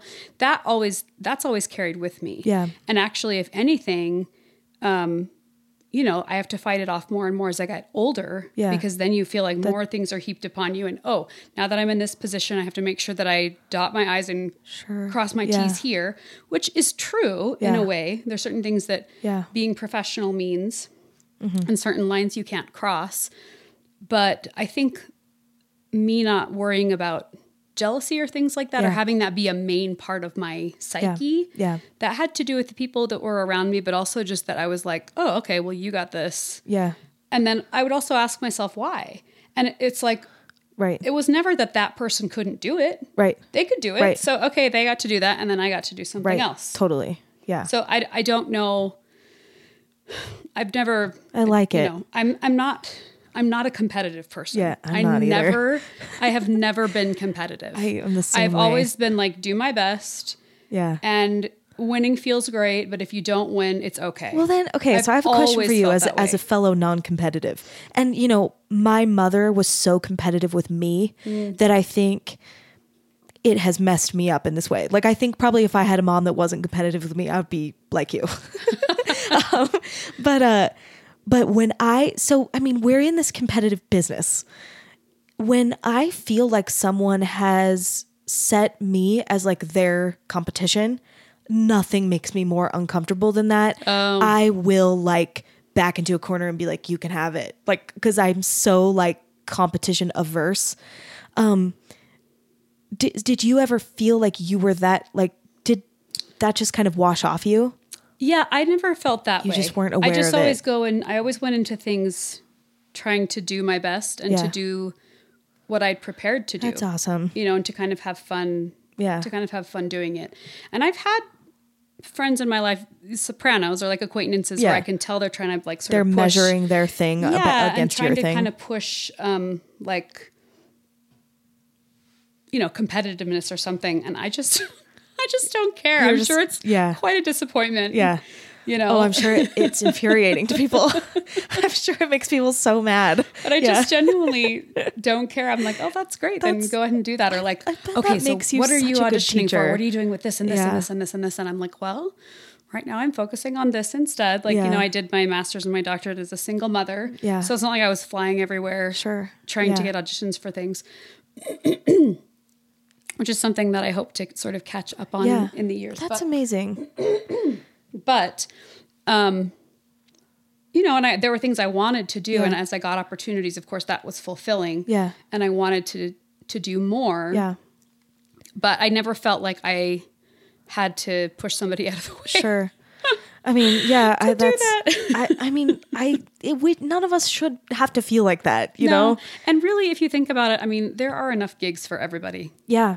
Well, and like you said before, you know, each of our voices is something specific, you Right. know, like each, and I don't just even mean our like our instrument, but like our figurative voices. oh sure um and just our individual sound Totally. you know i mean it's just it amazes me i mean it's like snowflakes I know. I feel the same way. Not a I get so voice- like I'll get like in love with people's voices. Like maybe I'm like a creep about this, but like I'll be like in the grocery store and I'll hear like someone talking in an aisle by me, and I'll just like be like, "Your voice is so pretty." Like I just get like interested in voices. Like yeah they're incredible yeah, I, They're I get incredible very like taken with people's voices. Like Yeah. um yeah no i t- fully feel the same way um i just maybe have one other question that's maybe a weird question but Mm. did you feel like all these things you're saying to me i'm so just like in love with them um and i feel very like impressed you know because i think like there are so many things that those of us that are singers can get so like insecure or like catty about i'm sure it's every instrument but i feel like being like a soprano is an especially Yeah, it's known. something it's thing. known to be that way. Yeah. People assume that it's like that. Yeah, and I think like you know, unfortunately, we take lessons from sopranos who sometimes are those people, you know, Yeah. like so um I'm I'm wondering if you ever felt aware in like your master's degree or your bachelor's degree or you know that you were like more healthy than like like did you ever feel like why are you worried about that or like or did it just was it totally just it wasn't on your radar? I'll say the thing that I would notice is if people were being caustic about other people, mm. I would notice how that would bring a group dynamic down. Yeah. Like an opera cast. Yeah, yeah, yeah. Like any talk of if so and so didn't deserve the role they had. Yeah. I ha- somebody told me that once secondhand. They're like, "Oh, well, you don't so and so said that you don't deserve this role." Oh my gosh. And I I remember thinking, well, I'm singing it, so yeah. like tough. deserve it or not? Like, why yeah. don't I deserve it? Yeah. I mean, she may have deserved it as well. It's, it's not just deserve. Like, you know what I mean? Totally. Um, but I will say this, and I, I just talked to my students about this last week or to our whole voice department at UVU that that you can't be yapping out those neg like if mm-hmm. you have of course we all have negative things mm-hmm. that we think mm-hmm. and you have to have somebody you can go talk to mm-hmm. you know mm-hmm. you have to have a close friend or a family member or somebody that you can yeah, confide in out. and just get everything out mm-hmm. you know and then then you process it and go okay why do i feel this way why do i think and so and so it's almost always that like you're insecure about something sure. or they're like tapping or, on something of course if somebody did something to offend you you have to work through that yes. that's fine yeah but um i think that is really important you that's the thing that I'm the most aware of and I don't it's not that I think I'm more emotionally healthy than you. It just makes me feel like I don't want to be around you. Sure. And we've got this show to put on. Yeah, it just feels Or we're in the same studio or you know, we are friends. So you saying this or you being negative about this, like to the whole cast or yeah. being rude in a rehearsal or having putting that negative mm-hmm. energy out there that's just anti everything yeah. that we do it's totally unproductive and we it's all totally have those moments unartful. we're all going to have a rehearsal where we're a little bit of grumpy i'm not talking about that sure i'm talking about people who regularly will put bad yeah. gossip out there or negative commentary mm-hmm. about colleagues or something like that and um, I, i've been really lucky to work with people nice people yeah, who put yeah. positive energy out there. I that's really great. feel like that's the most, and that's one of the things I love about the arts community in Utah. Yeah. We have amazing musicians here. Yeah. And people are so giving and they're so nice. I'm glad that's your experience. Well, I honestly I do think there are some different things going on in like different genres. I think you maybe, and my experience is within the classical genre. Yeah, yeah. So, and I, I Everything obviously I've heard from classical people I know is in line with what you're positive. saying. Yeah. I'm glad to hear that because, like I said, Yeah. some my closest friends are also yeah. singing and are also sopranos. Yeah. You know, and I hear them and I'm like, oh my gosh, they sound so good. And sometimes It's- I'm like, okay, I got to go practice or I wish I could so do that. better. Yeah. Like even if someone does something you're like, whoa, that puts my skill set in a new perspective, it should be motivating. But also, if I have that kind of energy in myself, I cannot be my best. Yeah, And that might sound cliche. No. It's absolutely true. Mm-hmm. If I can't have that sort of, it's okay to be not perfect. It's okay if they got the role over me. It's Mm-hmm. okay if mm-hmm. I sang a wrong note and it was mm-hmm. embarrassing. It's okay if this happened. If I can't let that sort of fall off my back and move forward and sort of go forward, like, okay, well, what's going to happen next? Let's try it again, you know? Yeah. Then I can't, you know, your larynx can't produce sound mm-hmm. if it's tight and it's bound. And up you by can't anything. breathe. Yeah. Yes, you can't breathe and you can't, you can't know produce that's the sound. first thing that happens to me. My Yeah. rib cage like closes in because I go into like a you know a fetal like as much as my standing that body lets me. when you're emotional. Yeah. So I mean, I that I've been really lucky to feel that positive energy from colleagues. Yeah. And just to know that they support me and I can listen to a record- recording and go, "Oh my gosh, that was wrong. That was Yeah. wrong." And then somebody can say, "Oh, that was so good and it really touched me." And I'm like, "Okay, Yeah. I don't get it fully." Yeah. And I don't. yeah, But I just know that I love what I do and I love people being happy about what I do. I really believe in like that um you know kind of intangible like if you are in the space like honestly and sincerely that you are like as a performer if you are kind of maybe this is the wrong word but sort of like service minded like if you're on a stage and you're thinking like this is for us to experience like Yes. Um that's what creativity it is. is going to translate That's what art is too. Yeah. And people, you know, we can all we're both weird artists, I guess you could say. People always talk about, oh, well, they're artsy. Yeah. They're weird. You Yeah. know what I mean? But it's like I, I think most people genuinely just want to give what they have and they want Yeah. to they want to receive what other people have as well. yeah Um, but that I mean, any art is creation. yeah you know, and so you have to be free, you have to be open. Mm-hmm. Um, and this perfection mindset, this It's so- following it's very, like, every rule by the book mindset that our society has, it's like you got to be able to think Yeah. for yourself and you have to be able to follow your gut. Yeah. Learn everything you can and then follow your gut and Yeah. make your own path. No voice teacher teaches the same, no Mm-hmm. singer sings the same, and thank heaven for that. Totally. Yeah. I don't want a carbon copy of myself out there, let me just tell you. totally. Well, I had a I had a, a teacher once say like there's nothing more selfish than like getting stage fright. And like she was, you know, a little Yeah. flip about it, but like yeah, I mean if you are terrified in that kind of way where you're like what if I what if I what if, you know, it's Yeah. so self-centered and if you can manage to just like focus on I mean you know, we we all we know that we'd rather watch a confident performer who's not perfect than like some kind of perfect that looks terrified or something Robotic or something like yeah, that. Yeah. and you know, like kind of surrendering to like you know, like I was saying before, like whatever condition you're in today and just being like, I'm gonna give like I'm gonna give what I can to this audience and like Yes. try to like be open to what they what they can give me. Um that it really is like a creative space. Um it's cool. yeah, no matter who, like no, it. no matter who you are, no matter what your instrument is, and no matter what level Yeah. you're at. Totally. I mean, I I have the privilege of teaching some like pretty young kids and like I can get goosebumpy like so easily, you know, with their little mm-hmm. their little voices like trying something new or like, you know, I do songwriting with my students and sometimes they'll my like little little kids will come up with like a lyric, like a turn of phrase that I'm just like Oh, So yes. Yeah, I love it. And it will give me the exact same feeling as listening to like my favorite, most accomplished, mm-hmm. most like expertise, you know, performances that I listen to. Um, so you're totally right. It's any level, it's that human thing that just makes Yeah. you go like, Well, it's watching people be creative. Yeah. It's watching people be vulnerable. yeah. And when they take the risks and they get those good moments, then it's like, Well, yes. Seeing how like special someone is. Like when you watch someone do something that you just know, like, I never would have come up with that, or like that's so you. Like that Yeah. thing that you did, which is also like why acting is so cool. like filtering True. a great character through like a person. There's just it can just make you go like, oh my gosh. Like, yeah, it's incredible. yeah. Um, okay, what do you want to tell us about like your career and like how it works, like how you make money, how like what it means to be like in your career? So um, I'm a college professor. I'm the head of the voice department at, at UVU. And so that is the main way that I make money. Yeah.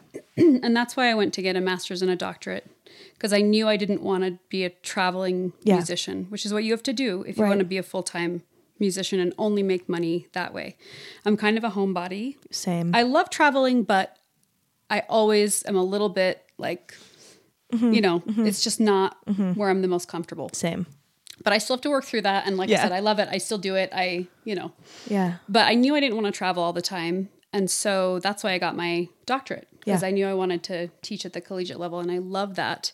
And I still perform a lot. Yeah. Um, just over the next three months, I have like five different Different you know, shows. gigs, Yeah. which for classical is kind of It's a different you know, thing. it's, You're it's rehearsing. different because and- at, you know gigs for other types of musicians you might have them every night or whatever but these are like things i've been invited to sing Right. with orchestras or whatever yeah. and so it's really hard to keep that balance Yeah. Um, because i talk a lot all day Yeah. so you know making my syllabuses for this semester there were a couple days where i said we're not having class today because i have a big thing Yeah. tonight and i cannot talk this long Yeah. or i have to cancel half of my day Yeah. um, so I do make a I do make other money performing throughout the year. Yeah. Um, and I love love that part of it. I couldn't do so those that those are the ways that I make money. I'm not really entrepreneurial or have any That's cool. side gigs besides that. Um, What's your sorry, go ahead. no? Go ahead. What's your like favorite um like creative thing that you do now? It, it could be like a small thing, but like what's what's like or it can be like abstract, but like what's what's something that like you love that like scratches your creative itch? Well, as a professor, you naturally have less time to practice. Yeah. Especially, I have a lot of administrative duties in my job, and mm-hmm. that's the case with a lot of professors around the country. Mm-hmm. So, for me, practicing means even more than it meant to me before mm-hmm. because I really can feel like a weight lifted off of me. And whether or not it was like the best practice session or how far I got, Yeah. you know, even if I only get like 20 minutes, Yeah. it feels like therapy. Yeah. Yeah. Yeah. Whereas in grad school, you're kind of singing all the time. Yeah. And you're singing and you're studying, and it's a different, and so that's just the life that you're in. Yeah. And so when you talk about like scratching that creative itch, Yeah. for me, I love teaching and I definitely get a different kind of creative Teaching satisfaction. should be so creative. It is. And, and, and I absolutely love that. I, I would not want to give up teaching. Yeah. I, um, I, I wish that I could perform more. Um, and I hope to in the in the coming years. But there's also like I could not leave Yeah. teaching It's behind. really important But now that too, I'm that. married again, my son's older. I have the freedom Yeah. to leave and Yeah. travel more. Great. and I That's still have exciting. a good, you Yeah. know, I still have another three decades before I'm Bernadette Peters' Yeah. age. So, It's amazing. it's so cool to think about Um, so that. it really is like therapy therapy for me to practice Yeah, and just to that. learn new pieces and to just let myself forget about Mm-hmm. all the real world, world issues with um, you know, kids and stepkids and ex-spouses and you know, just anything that's stressful and Mm-hmm. Yeah, the administrative, stuff at work stuff, that's yeah. that's stressful. yeah. Um, it's teaching lessons and just watching students succeed Yeah. and then just being able to practice and being able to perform. Yeah. I don't get stage fright. I just love getting up and Yeah. performing. Amazing. I get up there and I just forget. I mean, I breathe, of course. Yeah. But I've worked so hard on the technical stuff that I just let it go. I um, love that. And I just enjoy the process so much. It's my favorite thing about performing. Like, it's pretty rare for me now that I can't get in that. Like, every once in a while, I have a gig where I'm just like, I just don't lock in like You're the whole distracted time or something. Yeah, like the wedding party is especially drunk or something. You know. You're like, all right, people. yeah, and I'm like, I'm having like trying to make sure no one spills alcohol on me. Actually, just last week I was playing a gig and there were, was this happy, happy jumping man in front and he had a beer and he was, was jumping and his beer was like landing all over my body and I was like trying to sing respect, you know, it was just like so those are the kinds of opposite. situations where I'm just like, ugh. But yeah, I mean, there's something that's such a blessing about having cultivated that skill set of like just focusing. Yeah. That really like lets you breathe. Yeah. Like, it lets you kind of And I always feel that I'm serving an art form. Yeah. You uh, that I'm being I'm a vessel for this creation of music. Um and that I mean, I'm a huge believer that art brings functionality and beauty to the world and this whole take art out of schools, take art out of whatever, it's not worth it. It's like I don't even think people can comprehend what their world would be like I know. without all kinds of art I know. Yeah. and it's just um it's such an inherent part of us as humans that i just feel that i'm just an, another small part of Yeah. that It's critical. yeah, and, and then i you know i go to museums and look at paintings um, i particularly love sculpture Cool. and i just look at that and it's just amazing to me to Yeah. think that a human being could carve that I know. and that the, here's this beautiful representation of something and i feel that way you know about music too Yeah. um, and that it's my job to get it out there Mm-hmm. and to let it serve its purpose I love that. That's awesome. Okay, the last thing that I talk about with everybody is like this identity stuff.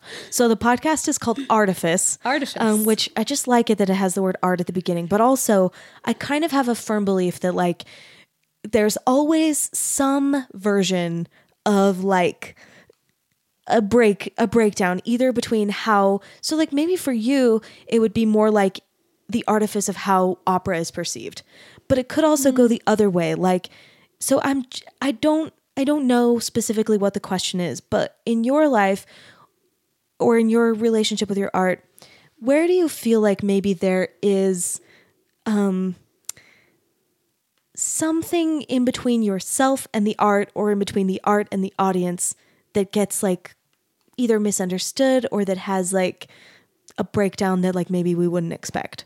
It's so broad. That is broad. Um, I think Everybody's version is different, so it's true. Yeah. But I do think that certain things influence certain people. Yeah. Now, having said that, I also think that if you're the more you're exposed to, then the greater amount of things you have to either like or dislike. Mm-hmm. Um, I hope this is where this you want It this can question go, to go. wherever. I just I find beauty in all things, and I know musicians who are super persnickety and super like, oh, that's not good. That's this, Mm-hmm. or I don't like that at all. Yeah. And I don't. I try not to look at things that way. Mm-hmm. I'll, I'll tend to say, well, it's not my favorite. Sure. Yeah. I mean, And it, it's- the audacity to say something's not good connect. is just, it's yeah. crazy to me. I don't connect to it. It's like Yeah. every year when I teach American art song, for instance. Yeah. I always have students who are like, oh, I'm just not into modern music. Yeah. And then we get into it and they're like, oh my gosh, I didn't Yeah. know that there was this and there was this and there was that. And I'm not saying that everybody out there has to be an opera lover. Like, I've been to boring operas. I've heard people sing where it's kind of boring and I can see why somebody might not yeah. get Yeah. that. So I'm not saying everybody has to choose classical music or opera as their medium for expression. but um, I do think that people are just not open Yeah. to certain things. Yeah. I think, um, and I think classical music and opera, you have to be still and quiet, and you have to be able to open yourself up to something Mm-hmm. Yeah. completely Be different. curious. And it's it's I you know I always just want to say, don't say you don't like it if you don't give it a Yeah. if you don't give it a try. You know what I mean? Yes. Well, and like I tell my students they need to have a, the rule of 3. Like you have to listen to it, really listen to it 3 times before you are allowed to have an opinion. Yeah. like, you cuz you just don't know it. Like Yeah. you know, at, like listen to this piece of music 3 times, like really listening to it. And then and then you can say if you want to listen to it a fourth time, you know? Like at least give it 3. Uh, But and I will say this too about sort of barriers between me and my art. I Yeah. think one of my favorite things about this career, both the performing part and the teaching part, is the people that I get to meet. Mm. And I always meet people that are different than I expect. Yeah. or people who awesome? have stories about how opera changed them or even if they don't love it and they're like i really enjoyed that though i, I got this or this out of it that i wasn't expecting Mm-hmm.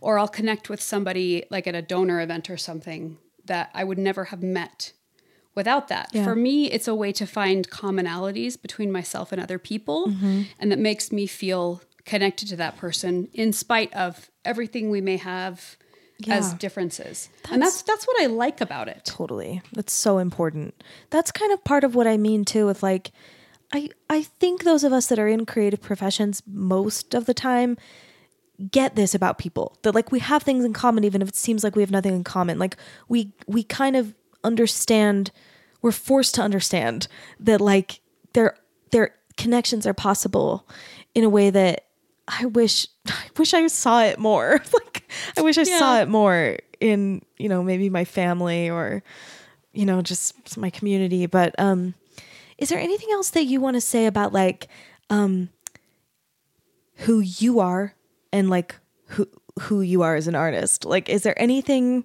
that you feel like maybe people wouldn't expect about like anything in there? oh man I know it's so much. I just like No, no, I'm just I- trying to think of something that I haven't said already. Something about me as an artist that people wouldn't expect. like your Um, identity as like how you see yourself and like your identity as like the opera singer Melissa Heath. Um, I don't like attention. Okay? Yeah. I do not like attention. I think that's my a huge husband always kind of teases me about it. He's like, "You're a soprano. You're You're a- a, you're a- diva. Like you have this sparkly dress on, and you don't like attention. Uh-huh. And um, as an artist, Yeah. I like the art to have attention, Mm-hmm. but I don't I so feel the same I way. don't like to just like I don't like attention for attention's Yeah. sake, if that makes sense. Totally. Like I'm, I'm a little so bit with of you. an I'm a little bit of an introvert. Yeah. Like I love talking to audience members after a gig because that's us connecting about the music. Mm-hmm. Yeah. But I'm not going to be like, let me do a little routine for you, or I'm Right. going to volunteer for this, or because he's like, why don't you vote? My husband will be like, why don't you volunteer for this? Or they need a singer for this. You Yeah. should do it. And I'm like, I just, I'm so the same way. I don't like extra attention. Yeah. And- And some and I've heard people say before, well, but that means you're not giving your full gift or mm. whatever. And I'm like, I think I give plenty. Yeah. Oh, that's so stupid. That's such a like a misunderstanding of what your gift is. But I think that is something that people expect about singers is Yeah. that they are going to that they love attention. Mm-hmm. And we are we tend to be more outgoing mm. people. Not everybody is. Yeah. But we tend to have that. but you at least have the skills of kind of Yeah. But that takes a lot of energy for me I'm the to same way. have to have that. And I have to have the older I get, I have to have plenty of like introvert time Yeah. to process everything and to come back around. But I think probably few people would guess that that I don't like yeah. I don't like any kind of attention. Yeah. And I'm even I'm in a lot of leadership positions. yeah. And I do it because I'm good at it and I like helping people, but I do not like Yeah. I get no sort of like Hi. yes from Yeah. being in charge or having attention. So the same way. I like I relate to all of that. I also feel like I'm a good leader.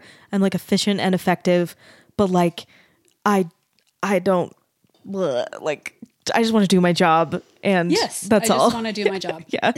Yeah. So, And I think that's a perfect yeah. answer. So, just I think that go. like artists and art in general get misunderstood. And so, you know, sometimes it's, It's like true. this is what my intention was and this is how people receive it. Sometimes it's like, you know, there's there's just like all I think all artists have their different version of like this is something that maybe like people wouldn't know. Yeah. or like this is a way that you know things are subject to interpretation or whatever it is. I just i'm curious Yeah. about it. Okay um final question. What's your dream collaboration?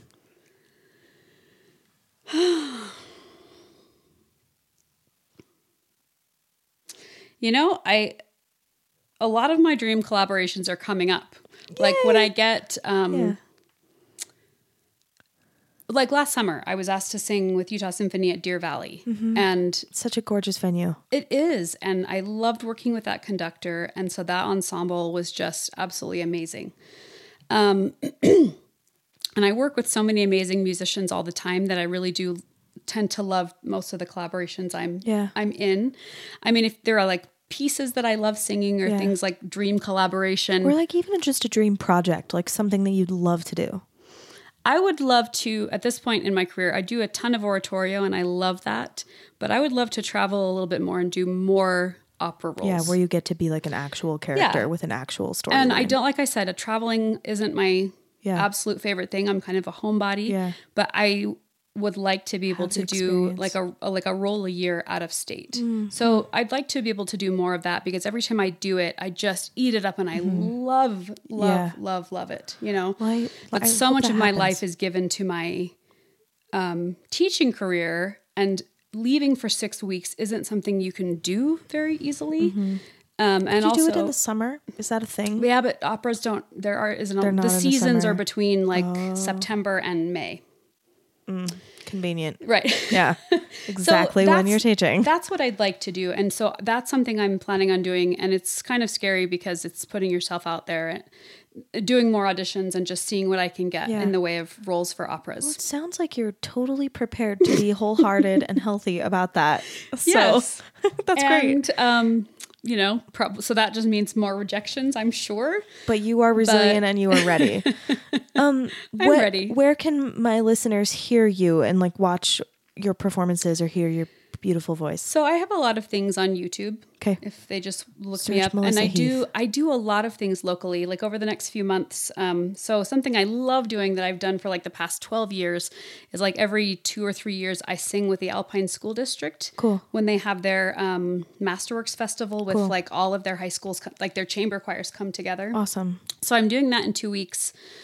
Um, This will air after that. Okay. so I'm singing Carmina Burana with BYU. awesome. and in during in the third week of February, Yeah, I'm fun. singing. I'm soloing with UVU's women's choir, which I love our women's choir because they're my students. Carolyn you is know. also just yes, she's Carolyn is amazing. so great. She's a fabulous conductor, um, underrated. Yeah. BTW. Yeah. Uh, she's an amazing person to interview. Yeah. By the way, Yeah. we'd love to have her on. I'm getting I'm trying to spread the UVU faculty out a little bit. so I'm singing a solo with women's choir at ACDA. Cool. So the Western ACDA, Right. comp, you know about this because you're on the board. Yes. And then I'm singing with Utah Chamber Artists. Now that is a collaboration. cool. I've wanted to sing with Chamber Yeah. Artists for a long time. That's the choir that Barlow Bradford conducts. Yeah. I'm singing with them at the very end of February. Cool. So and then ACD. This is probably going to come out in March. Okay. Well, um, Today it's January. in in April, I am singing with Ballet West again. Cool. Their Oh, for their um um their spring opera, and of Okay, course, right I'll now get, I like, can't remember the name. I'll get links fr- from from you for that. Okay, I'll- I'll and that it. is going to be from the pit. So when I did Carmina Burana with them, I was on stage, Yeah. but I'll be singing this from the pit, which is That's- actually kind of nice because you don't have cool, to like, yeah. get costume hair or whatever. Totally. Um, you just kind of like Yeah. sing I in like your it. in your black and go. Yeah. and I love working with Ballet West. Yeah. talk about a dream yeah. collaboration. I've been trying to get someone from Ballet West for so Really? long. They're- if you have, you can hook me up with people. That would be awesome. incredible people. They're busy, and I think Oh, when I call, they're like, "Who?" So, um, because but I'm like, I need. I have been trying to get a ballerina on this podcast for a full year.